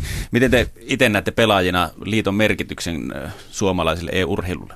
No se vähän hakee ehkä paikkaansa, ainakin omasta mielestäni, että, että, että ähm, niin kuin laji itsessään, tämä kokonaisuus, niin, niin myöskin sitten lajiliiton tavallaan se linja sille, että mitä heidän pitäisi tehdä. Että, että ihan lähtökohtaisesti, kun liitto on perustettu, niin silloin he tietoisesti haluttiin olla pois tavallaan tämmöistä aktiivisesta tekemisestä, niin kuin, kun puhutaan liigujen järjestämistä ja tämmöistä, että se ei ollut tavallaan sen funktio sen tarkkaan puhuta, mä en edes muista, että mikä se funktio silloin oli. Mutta, istu enää sitten siellä. Joo, tota, ähm, sitten niin se on nyt sitten niin kuin tavallaan, ehkä, ehkä se, on, niin kuin, se on vähän sellaista niin kuin oppia eikä kaikki meiningillä, että, että, että tajutus pikkuhiljaa se suunta, että mihin sitä halutaan viedä. Mun mielestä se nimenomaan aktiivisesti liikajärjestäminen ja muu vastaava toiminta niin on, on, ihan oikea suunta tässä kohtaa. Et pyritään luomaan sisältöä Suomeen suomalaisille pelaajille, jotta nimenomaan he pystyisivät niin kuin, enemmän vakavammin siihen asennoitumaan. Ja, ja, ja sitten myöskin tavallaan niin kuin, se luo mahdollisuuksia, bisnesmahdollisuuksia, kun puhutaan tästä lajista Suomessakin, että, että saadaan enemmän tietoisuutta, siitä voidaan kiittää myöskin Yle tosi paljon, että se on tullut enemmän enemmän, mutta myöskin liitto, kun järjestää tämmöiset aktiviteetteja, niin, niin se on myöskin paikka sitten yritystoiminnalle ymmärtää sen potentiaali markkinointinäkökulmasta. Niin ja Suomi, kun on tällaisten niin kuin, ö, laitosten ja byrokraattien valtakunta, niin täällä nyt täytyy olla liitto sille, jos jotakin aiotaan harrastaa, niin sille täytyy tehdä joku liitto. niin, no, no se nyt on. Ei, en mä sitä, se on kuitenkin positiivinen asia isossa kuvassa kuitenkin, ja, ja ne tota, niin kuin, jos päätään pelaajan näkökulmasta, niin ne on kuitenkin koko ajan, jos kaikissa tapahtumissa heillä on aina oma lounge, missä, missä pelaat voi viettää aikaa rentoutua. Aikaisemmin meillä ei ollut koskaan Suomessa semmoisia juttuja, että, että se on yllättävän väsyttävää tämmöisissä tapahtumissa ajan käyttäminen, jos sulla ei ole mitään, missä sä voit hetken hengähtää. Nyt varsinkin viimeinen vuosi mä oon huomannut, että Suomessa on, puhutaan fanikulttuurista, niin se on mennyt ihan nolla sataa, että et, et viime kesänä huomasin ekan kerran nyt, varsinkin kun tänä vuonna kesä, noin assembly, niin niin, niin, niin kyllä siinä niin kuin miestä vietiin. Että tota, siellä oli jengi avoimemmin fanittaa ja tulee jatkuvasti repihästä, niin, niin Seul on antanut tällaisen tilan sinne, missä, mihin sä voit mennä tavallaan piilo, piilon välillä ja juomaan kuuppasen kahvia tai syömään sämpylää. Ja, ja, fan free zone. Joo, kyllä nimenomaan fan free zone. Ja tota, se on, et, että kaikkea tällaista, niin se on ihan posi kuitenkin. Kyllä mä näen, että se amatööritoiminta on just siinä se tärkeä juttu, jos ne sieltä lähtee ja sitten se tietoisuuteen niin kuin elektronisen urheilun tietoisuutta, jos niin kuin, se varmaan rupeaa ajaa tai ajaakin enemmän. Mutta jos itse mietin sille näin ammattilaisen näkökulmasta, niin Seulin toiminta ei muhun ja ei varmaan Natunkaan hirveästi, hirveästi vaikuta. Et se on enemmänkin just siellä, tiedään, tuodaan vaan sitten yleiseen kansantietouteen lisää koko asia. Niin, niin että sitten te olette vähän irrallisia siitä koko, kokonaisuudesta, se on enemmänkin niin kuin harrastajapelaajille tuo mm. liitto. Niin, no itse tota, on lähtenyt tavallaan niin kuin ulkomaille työ, töihin, että, että, että mulla on niin kuin oma yritys, minkä kautta mä sitten työskentelen tota, alihankkijana erinäisissä tapahtumissa freelancer-tyyppisesti myöskin ja näin. Et silleen niin Suom- toiminta Suomessa on mulla, että mä, mä koen enemmänkin, että Suomessa kun mä oon eri jutuissa mukana, niin mä yritän tavallaan olla yhtenä instanssina omalla tavallaan auttamassa, että me saadaan viettää tätä asiaa Suomessa eteenpäin. Ja, ja, ja sitten jos puhutaan niin kuin työnä itselle, niin se tapahtuu sitten taas Suomen rajan ulkopuolella käytännössä niin kuin aina. No miten te olette tuntenut suomalaisuuden ylipäätään, jos te menette tuonne, koska te niin kuin eri organisaatioiden, organisaatioiden nimissä, niin tunnetteko te edes edustavanne niin kuin tavallaan Suomea suomalaisuutta siellä, vai oletteko niin kuin organisaation miehiä? Kyllä tuntuu, että suomalaisuus on pelimaailmassakin yhtä tunnettua kuin se on kaikissa muissakin lajeissa. Että suomalaiset tiedetään ominais, omista ominaispiirteistä. Varsinkin siellä after partylla sitten siellä, siellä sitten tunnetaan, että kuka oli suomalainen ja kuka oli mistäkin kotoisin. että, tota, ja, ja sitten tällainen niin Kimi Räikkösen-efekti, että suomalaiset ei hirveästi tunteita näytä enää. Niin, niin kuin, että meillä on CS-puolella tämmöinen supertähti kuin Allu, joka pelaa tässä Nipissä, jota itse valmennan, niin hän on tunnettu siitä, että ei paljon ilme värähdä, vaikka mitä tapahtuu ruudulla, niin vaikka millaisia ilmiömäisiä suorituksia, niin mitä ei tapahdu. Niin, niin tota, myöskin ehkä samasta tämmöisestä niin kuin, kyllä mä, niin kuin, ei, ei, ole, ei ole niin justiinsa asenteesta suomalaiset on kanssa tunnettu. Mutta tota, Öö, ennen oli semmoisia tapahtumia, just tämä IESF, mistä puhutin, niin siinä on vähän kuviona se, että edustetaan maata. Ja sitten tämä World Cyber Games, mitä mä toin esille aikaisemmin, niin oli myöskin, missä vahvasti pyrittiin aina siihen, että edustetaan maata. Ja no. siellä ei saanut olla joukkueita ja pelaaja jakaa kuvaan X tyyliin yksi joukkue, CS-joukkue per maa osallistua sinne ja näin. Että siinä oli ihan tämmöiset kansalliset karsinnat, mistä sitten valikoitiin niin kuin maan edustaja näin. Mutta keskimäärin niin se on enemmänkin sitä, että ollaan niin seurajoukkueita ja edustetaan niitä seuroja. Joo, se suomalaisuus jää vähän pienemmälle, että se on aina organisaation myötä ja sitten ei kukaan ajattele sen enempää, että on, mistä on kotosi, että se ei se ole sen kummallisempaa. Miten noissa niin MM-kisoissa, niin valitaanko sinne maaperusteella niin maasta joukkue esimerkiksi Dotassa tai CSS? No, tota, nythän ei, nyt, nyt on, toka vuotta on ö, pitkästä aikaa tämmöistä niin kuin maailman MM-kisameininkiä, siis niin, jos puhutaan niin kuin maajoukkueina mm. toimimisesta. Niitä oli aikaisemmin, mistä oli pitkä aika, kun ei ollut, nyt on taas uudestaan tullut. Niin tota, yleensä siinä tehdään niin, että ö, olisiko niin ollut viime vuonna, että se oli joku tämmöinen äänestysmahdollisuus, että sai äänestää kapteenia, ja kapteeni valitsee tavallaan pelaajat, ja tota, jotenkin näin poispäin. Ja, ja tota, sitten oikeastaan niin pelaat itse, itse sen niin periaatteessa kasaat. Siinä on joku, joka sit, niin tavallaan toimii kapteenina ja kasaa sen jengin sitten. No me puhuttiin tuossa Erkka Jousten kanssa myöskin näistä TV-lähetyksistä. Niitäkin on nyt siis vuoden ajan nähty Ylen TV-kanavilla. Te olette molemmat ollut tekemässä niitä. Minkälaista televisioviihdettä teidän mielestä e-urheilusta voi tehdä? Ihan niin kuin tele- koska näin mä oon ymmärtänyt, että se tavallaan se perusta on siellä nettistriimauksessa, missä sitten maailmanlaajuisesti ihmiset voi katsoa. Niin miten te luulette, miten tuommoiseen suomalaiseen TV-viihdekenttään e-urheilu osuu? No siis se, mitä mä haluaisin kehittää siinä, saada enemmän esille ja näyttää ihmisille on nimenomaan, että kun, kun siinä näkyy vahvasti vain pelikuvaa ja muuta, niin se tunnelmaa tavallaan niin kuin esimerkkinä vaikka just viime viikonloppuna, kun Kalle oli tekemässä tota, The Internationalin niitä viimeisiä pelejä, niin, niin verrattuna kansainväliseen kuvaan, niin siinä näkyy, kun kyseinen areena, paljonko sinne mahtuu väkeä, Jotain En muista, mutta jotain ky- kyllä sinne 10 20 000 ihmistä, niin se tunnelma oli siellä aika infernaalinen ja, ja siinä on tavallaan tämmöisen niin euroviisutyyliin, että päälle puhuen näyttää vähän sitä meininkiä, että tavallaan tulee sekin puoli esiin ja, ja, ja, ja tavallaan ne, ne, niin kuin se semmoinen niin kuin, öö, se draama ja ne ihmiset tavallaan henkilöitys ne pelaajat, että ne ei ole pelkästään hahmoja ruudulla, vaan ne on oikeasti ihmisiä, tyyppejä, joita se niin kuin käytännössä on kuitenkin. Ja, ja, ja, ja niistä on tullut niin helposti lähestyttäviä, niin sitten kun lähdetään niin kuin tavallaan uudenlaiselle erilaiselle audienssille sitä tuomaan esille, niin sitten näytetään se inhimillinenkin puolista hommasta, niin haluaisi sitä, sitä näytettävän paremmin, niin se olisi sitten ehkä toimisikin paremmin myöskin televisiossa silloin. Niin se on parempaa viihdettä silloin, kun just moni katsoo vaikka El tai katsoo Dota tuossa lauantaina, jos joku katsoo, niin ei varmaan ymmärrä todennäköisesti mitään, että se on, se on vähän sellainen peli, että pitää jotain ymmärtää, että se ei niin saa yhtään mitään. counter on siinä mielessä helpompi, että näkee, kun menee pyssy kädessä ja ampuu ja joku, joku sitten, joku sitten siinä kuolee, niin sit, ja sit, se on helpompi ymmärtää. Mutta Dotassa on niin paljon asioita, mutta sitten jos siinä just näytettäisiin niitä tilannekuvia, että tota, et mitä, ja sitten esimerkiksi kun siellä on kästerit, jotka kästää niitä pelejä, niin sieltä kuuluu aina, kun joku iso juttu tapahtuu, niin sieltä kuulee niiden, niiden mikrofonien kautta, kun siellä on kansa jyllää siellä taustalla, niin se tuo sellaista Kyllä, sellaista fiilinkiä siellä, vaikka, niin, vaikka, niin vaikka ei te ymmärrä tavallaan, mitä tapahtuu, mutta tulee sellainen, no okei, nyt jotain tapahtuu, kyllä. nyt pitää siis, olla innoissaan. Mä itsekin katoin sitä, niin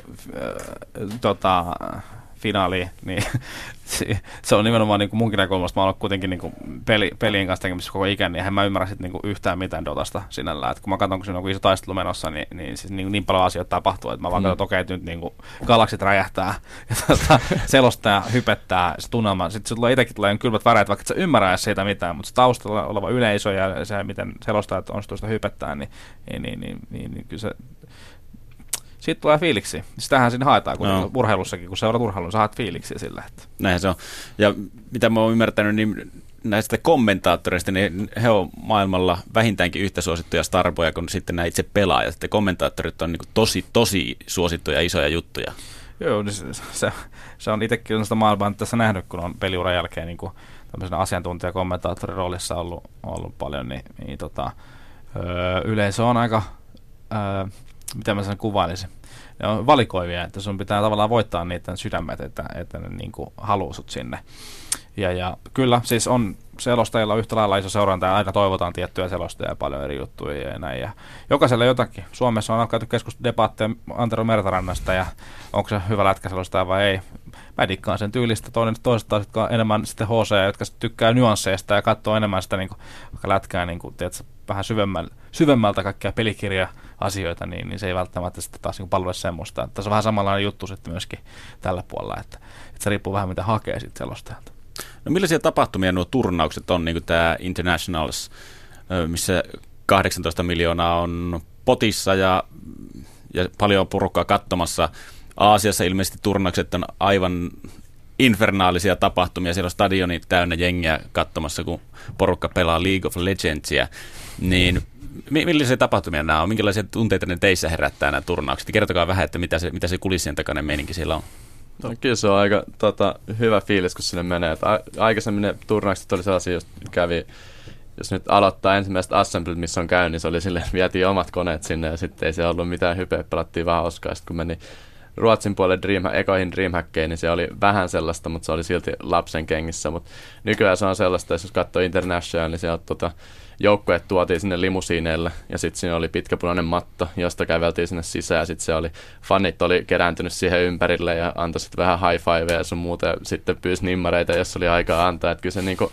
Hollywood. Tä, niin, kyllä se on Hollywood ja, ja sitten kun oltiin vielä Jenkeissä, niin se on vähän sellaista Hollywood ja rockistella meininkin nykyään, mutta se on, Kyllä. Kyllä, se niinku, kyllä se kasvaa, kun tulee katsoja ja rahaa mukaan, niin kyllä se niinku koko ajan menee tuollaiseksi vi, vi, enemmän kuin viihteeksi, kuin tavallaan totta kai urheilija kilpailla, mutta se viihdepuoli tulee koko ajan enemmän ja enemmän esiin. Siis muistan niin eeppisintä oli, kun mä katsoin sitä Internationalin äh, main eventin alkushowta, niin kun siellä on niin kuin, tyyliin sinfoniaorkesteri soittamassa äh, samalla kun rulla tapahtuu joku tämmöinen öö, niin kuin pelin henkeen liittyvä animaatioasia tehty ja sitten se on niin live, livenä soitetaan taustalla siellä.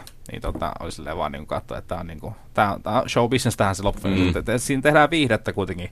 Se on urheilu, vähän niin kuin urheilu, urheilussakin, niin samalla sitten tehdään semmoinen kokonaisuus siitä hommasta, että, että, tota, niin, yleisö viihtyy varmasti. Eikö koskaan tule sellaista fiilistä, kun noita katsoo, että hei, tämä on, on tietokone pelaamista, että ei tarvitse tähän nyt tällaisia, tällaisia tota, show tähän alkuun. En mä siis silleen, silleen vähättele mitenkään, ei missään nimessä, mutta vähän silleen, tiedätkö semmoinen tietty tunne, että hetken, että onko tässä jossain menty vähän liian pitkälle? En, en mä usko kyllä. Kyllä mä itse niin mä näen sen vaan, että mä itse Öö, nimenomaan dikkailen kaikesta semmoista, kun on, tehdään tuota, tehdään asiat, hy, tehdään kerrankin, tehdään kunnolla sitten, että, että, että just tämmöistä kaikki niin backstoryt ja muuta, niin muista just tässä The Internationalissa oli hienosti tehty kaikkia inserttejä ja muuta, missä nimenomaan tämä inhimillistä factoria tuodaan, niin puhuttiin tästä 16V pakistanilaisesta pojasta, niin hänestä oli tehty, niin taisin mainitakin aikaisemmin, niin inserttiä, ja sitten muutenkin pelaaja esiteltiin ja tälleen näin, niin, niin sellainen tarinan, storylainen tekeminen on, on muista vaan valtava hieno asia, ja, ja se niin kuin tuo, tuo sitä niin kuin inhimillisemmäksi, ja, ja, ja, ja sitten se on niin kuin, et, se on, niin kuin mä sanoin, niin enki seuraa urheilua ja näin, sen takia, että saa fiiliksiä, niin tämä on ihan sama juttu tässä, tässä niin kuin tällä puolella, että, että, että ne, ne vaan tuo sitä, nostattaa sitä fiilistä ja hypeä siihen hommaan. Varsinkin kun crowdfundingilla toimii nykyään moni turnaus kanssa, niin kyllä siinä pitää tulla sellainen fiilis, että se oikeasti rahoilleen että kun se Valvekin oli tehnyt Internationalista, jos sitten laskee, niin ne, he teki varmaan joku 60 miljoonaa siitä tuota voittoa. Että kyllä siinä, totta kai pitää maksaa ne areenat sun muut, kyllä veikkaa, että siitä tota, niin kuin jää helki käteen, niin, tota, niin, niin, pitää vähän saada rahalle vastinetta kuitenkin. Uh, nyt Internationalsista ollaan puhuttu paljon. Mitkä muut on tällaisia niin kuin suurimpia areenoita, mihin pelaaja voi päästä? No sitten tarvitaan pelistä. CS taas systeemi on ollut kaksi vuotta nyt semmoinen, että on kolme tämmöistä major-turnausta, missä myöskin on vähän sama ideologia, eli crowdfunding tyyppisesti. Palkintopotti siinä on huomattavasti pienempi, että puhutaan 250 000 dollarin tota, turnauksesta, mitä ne kukin on. Ja sitten siihen liittyy myöskin sitten tämmöinen niin kuin, puhuin niistä pelin sisällä ja Kallekin puhui niistä pelin sisällä ostettavista jutuista, niin, niin, niin, niin aina näiden turnausten ympärillä tulee kaikkia erilaisia juttuja, millä voi tukea näitä joukkueita. Ja niillä on suuri taloudellinen merkitys myöskin joukkueille sitten, mitä, mitä suositumpi, niin se enemmän sitten tulee tietysti rahaa ja poispäin niistä näistä niin kuin digitaalisista merchandising-tuotteista. Öö, ja, ja, tota, ja sitten Lolissahan systeemi on hyvin sidottu siihen pelin, pelintekijään, eli, eli heillä on tällainen oma sirkuitti menemässä siinä, ja, ja siinä on aina, eikö se ole keväällä on oma ja kesällä oma. Ja, Joo, se on, se on niin kuin joku split, niin, se on summer niin, split ne, ja joku tämmöinen spring split. On, on varmaan niin kuin kausi Joo. tavallaan, ja, no. ja, ja, ja tota, se vähän vaihtaa aina pelistä toiseen.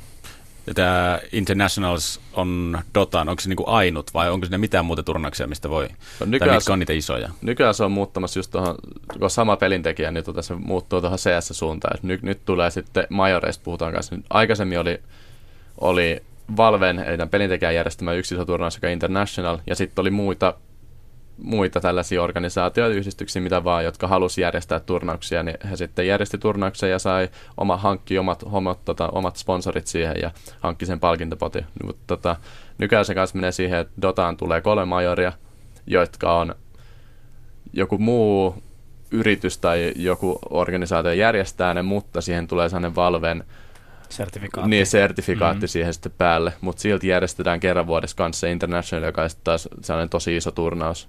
Mutta näiden kaikkien lisäksi tulee kuitenkin olla ne, että et joku muukin järjestää turnauksia. Mut sen, ja nykyään se on oikeasti iso kilpailu tota, että kuka järjestää hyvän turnauksen ja kuka saa sinne ne hyvät joukkueet, Jep. koska jos sä saat ne parhaat joukkueet siihen, niin sit saa katsojaluvut ja no. se on, sitä myötä saa enemmän sitten sponsoreilta rahaa sun muuta, niin se on myös iso. CSSkin kalenteri, tosta, jos, jos, jos haluaisin olla mukana jokaisessa tapahtumassa, millä on jokaisella kylläkin niin kuin ihan, puhutaan kuitenkin hyvistä rahoista ja näin, niin, niin jokaiselle viikonlopulle vuoden loppuun asti, lukuun ottamatta jouluaattoa tyyliin, niin saisi mennä. Et, et, et se on mennyt, on, on ylitarjontaa, että pelaajat joutuu ruveta valitsemaan, että mihin ne osallistuu ja näin. Tästä tulee nimenomaan tämä pelaaja tämmöinen yhdistyshommakin mukaan sitten, että, että pidetään huolesta, että ne olosuhteet on oikeanlaiset, että pelaajista pidetään huolta. Ja, ja, ja että nykyään on jo aika hyvin, ennen, ennen ei edes niin kuin, monesti, monesti sä tuut, lennät jonnekin Hornan kuuseen ja ei kukaan siellä vastassa, että sen jälkeen sä sekoilet itse sitten jossain paikallisessa junassa ja metrossa ja milloin sä oot missäkin Serbiassa tai jossain muualla, missä niin oikeasti kulttuuri on hyvin erilainen ja, ja sulla ei niin kuin mitään kärryä niitä toimintamalleista ja, ja, sulla ei kukaan siellä niin jeesaamassa. Mutta nykyään sen on, onneksi niin kuin tullaan hakemaan enää ja se niin kuin mennyt sillä niin pelaajien tai näin, niin, niin, niin tota, kuitenkin niin joutuu valitsemaan jo siis, että minne, minne sä haluat, minne sä meet, että jokaisen turnaukseen ei voi kuitenkaan mennä. Se sitten jo näkyy suorittamisessa, että jos sä koko ajan oot jossain. Millainen fiilis teillä on sitten siinä vaiheessa, kun olette ollut jossain isossa turnauksessa, kova hype päällä, paljon yleisöä, paljon faneja ja viikonloppu tai jopa viikkokin joskus saattaa olla, että pidetään hauskaa ja meininki on kova, niin sieltä tulla sitten kotiin ja neljäsenä sisälle taas treenaamaan tietokoneen ääreen. Mikä se on se fiilis? Mä voin kuvitella, että se, se ei ole mitään herkkua. No, tässä on just, just tämä, että Öö, jos mennään joku vuosi taaksepäin, niin tapahtuma oli vähän harvemmin, niin sä osallistut tapahtumaan, niin sä saat viikonkin vetää niin kuin elbaa, että sun ei tehdä koskekkaisen peliä näin. Nyt se olla niin, että me lennetään kotiin maanantaina ja tosi huonot säkällä meillä on maanantai-iltana joku matsi, joku peli, tai sitten meillä on tiistaina heti peli.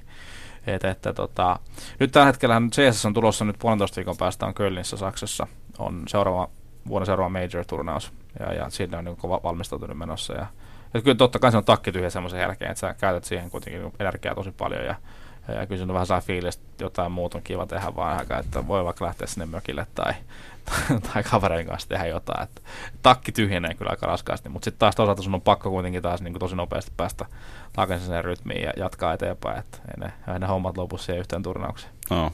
Se oli just tota viime, mä mietin viime kesää, niin tota, se oli sellaista, että äh, kahden kuukauden aikana me matkustettiin varmaan johonkin viiteen vai kuuteen eri turnaukseen, että mentiin mä lähdin eikä Suomesta, sitten mentiin tota bootcamppäämään tota Lontooseen. Me oltiin siellä jonkun aikaa kaksi viikkoa, sitten sieltä lähtiin ekaan turnaukseen, en muista oliko Saksaa.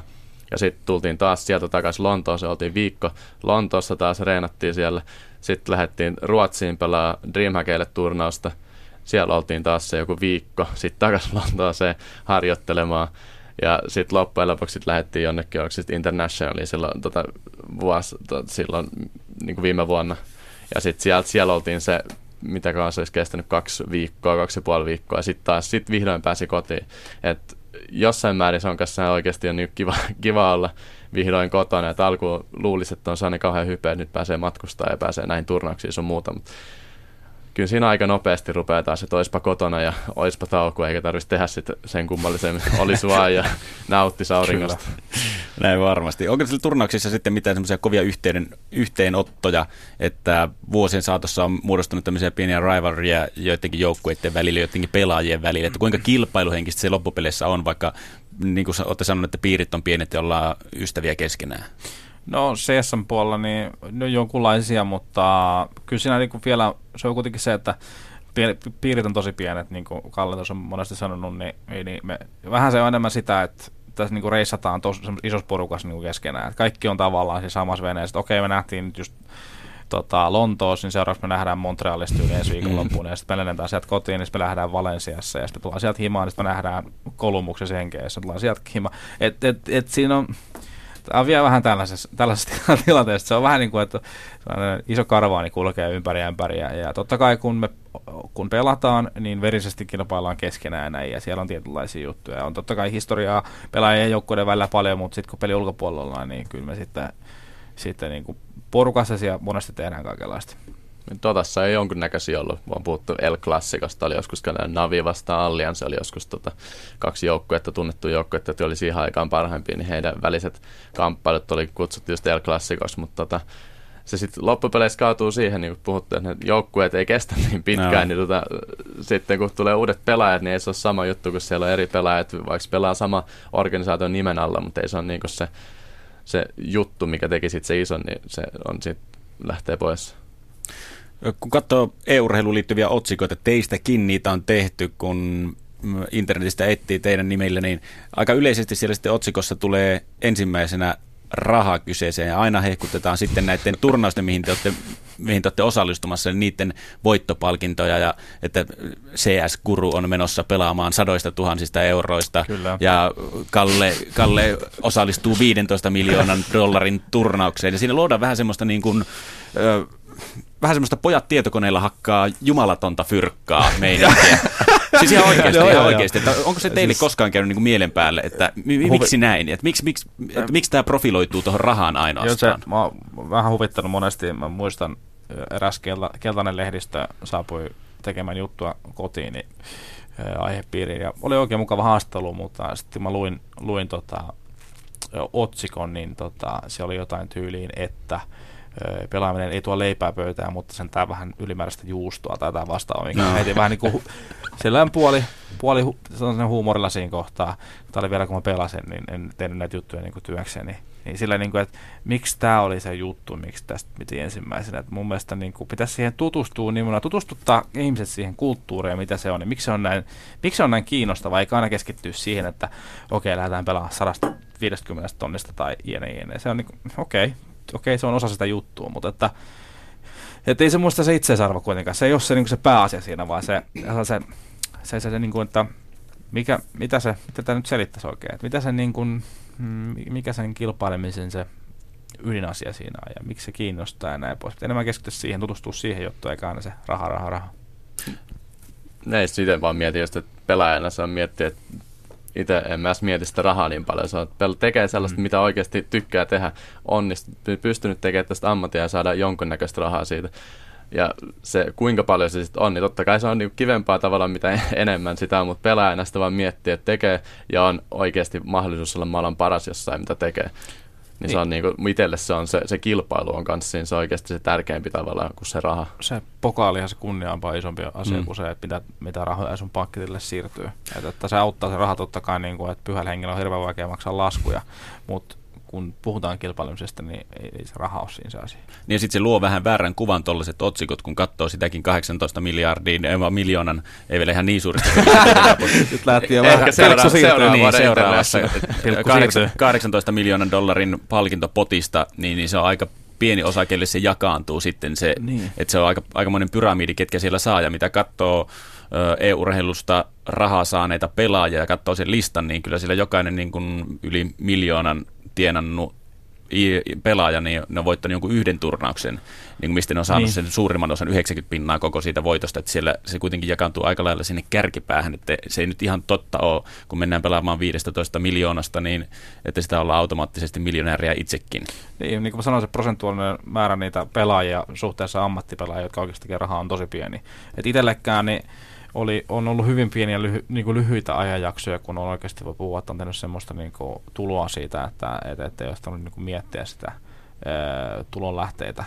Ja että oikeastaan niin kuin, mä oon sitä kaikille, että nyt viimeinen neljä kuukautta, kun mä en ole enää itse aktiivisesti pelannut, niin tästä voi, niin kuin, mä voin sanoa ihan rehellisesti, että tämä on mun työ. Tämä on mulla, mitä, mitä, mikä tuo mulle niin kuin leivän pöytään ja, ja millä laskut maksetaan. Että Vähän ylimääräistä vai kyllä, meni? kyllä saa, saa ehkä goudaa joskus toisenaan vähän salaneuvostakin pöytään.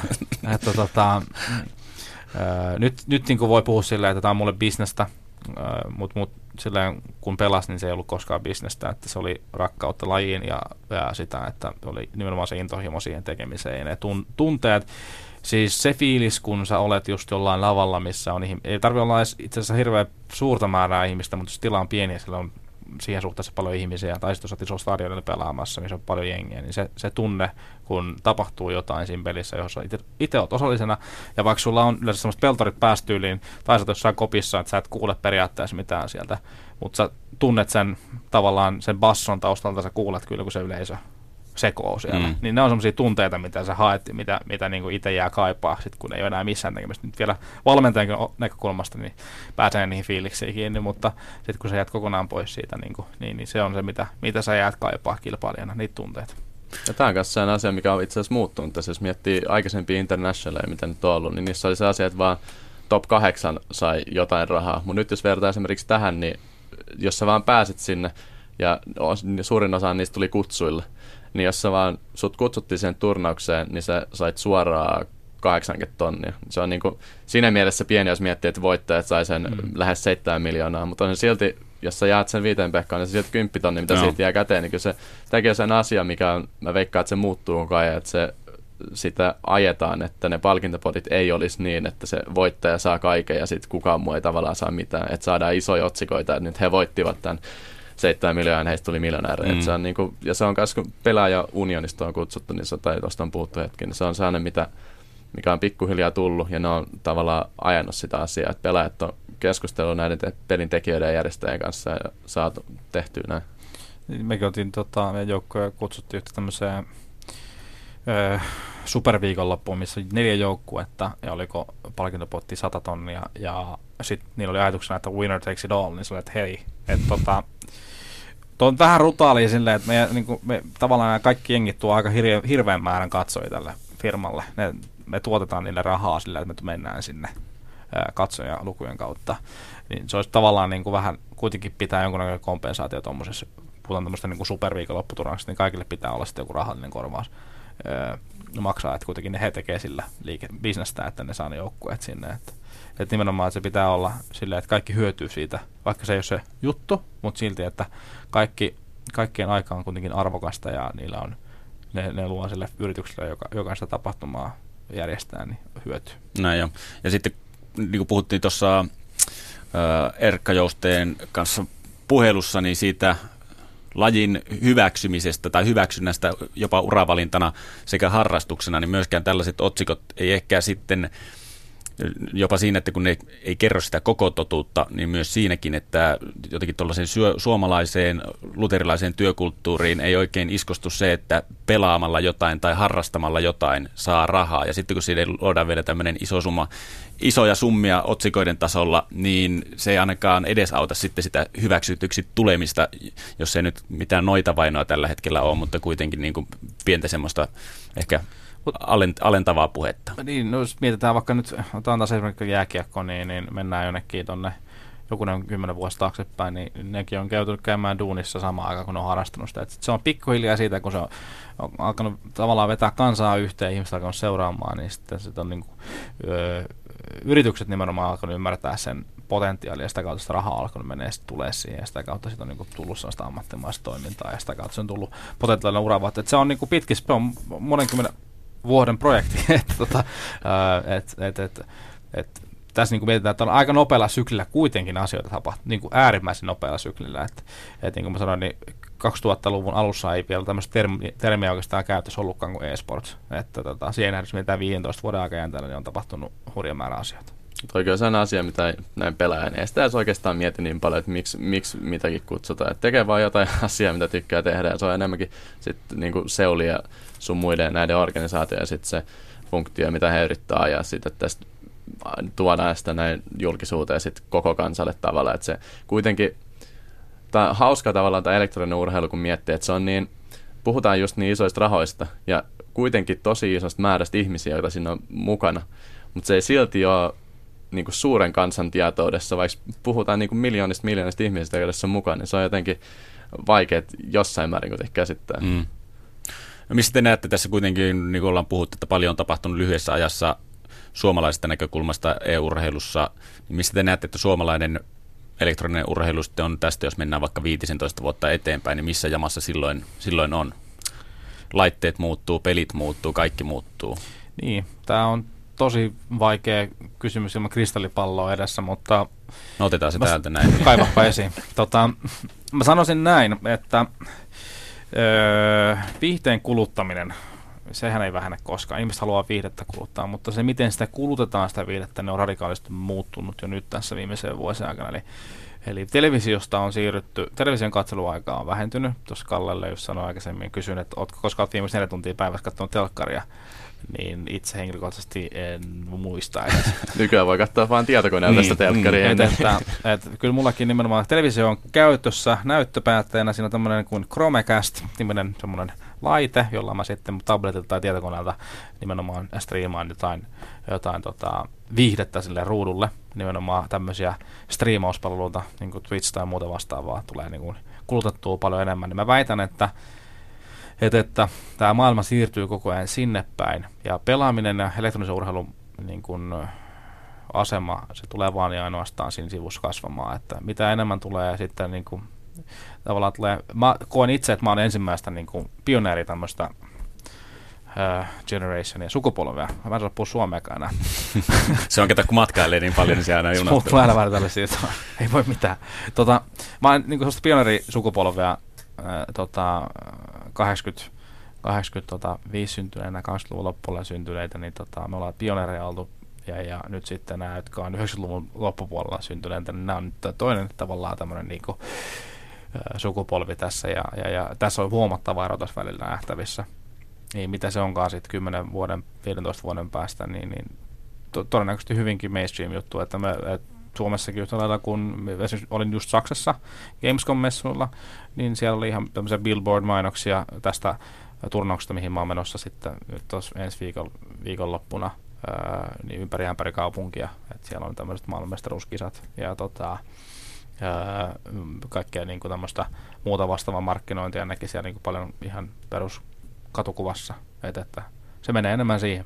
No personi, joka taas saattaa olla iso vaikutus. Esimerkiksi CSN puolella nähdään Teemu, joka vabbittu, niin mä veikkaan, että hän antaa hyvää kuvaa just counter siitä, että se on niinku, ei tarvitse ymmärtää sit pelistä se enempää, mutta tulee just sellainen hype, kun niitä tota, katsoo, niin siinä saattaa, en tiedä tuleeko 15 vuoden aikana, tuleeko joku tietty persoona, joka sitten, joka vaan iskee koko kansan tavallaan ja sitten alkaa kiinnostaa sen persoonan kautta sitten koko elektroninen urheilu.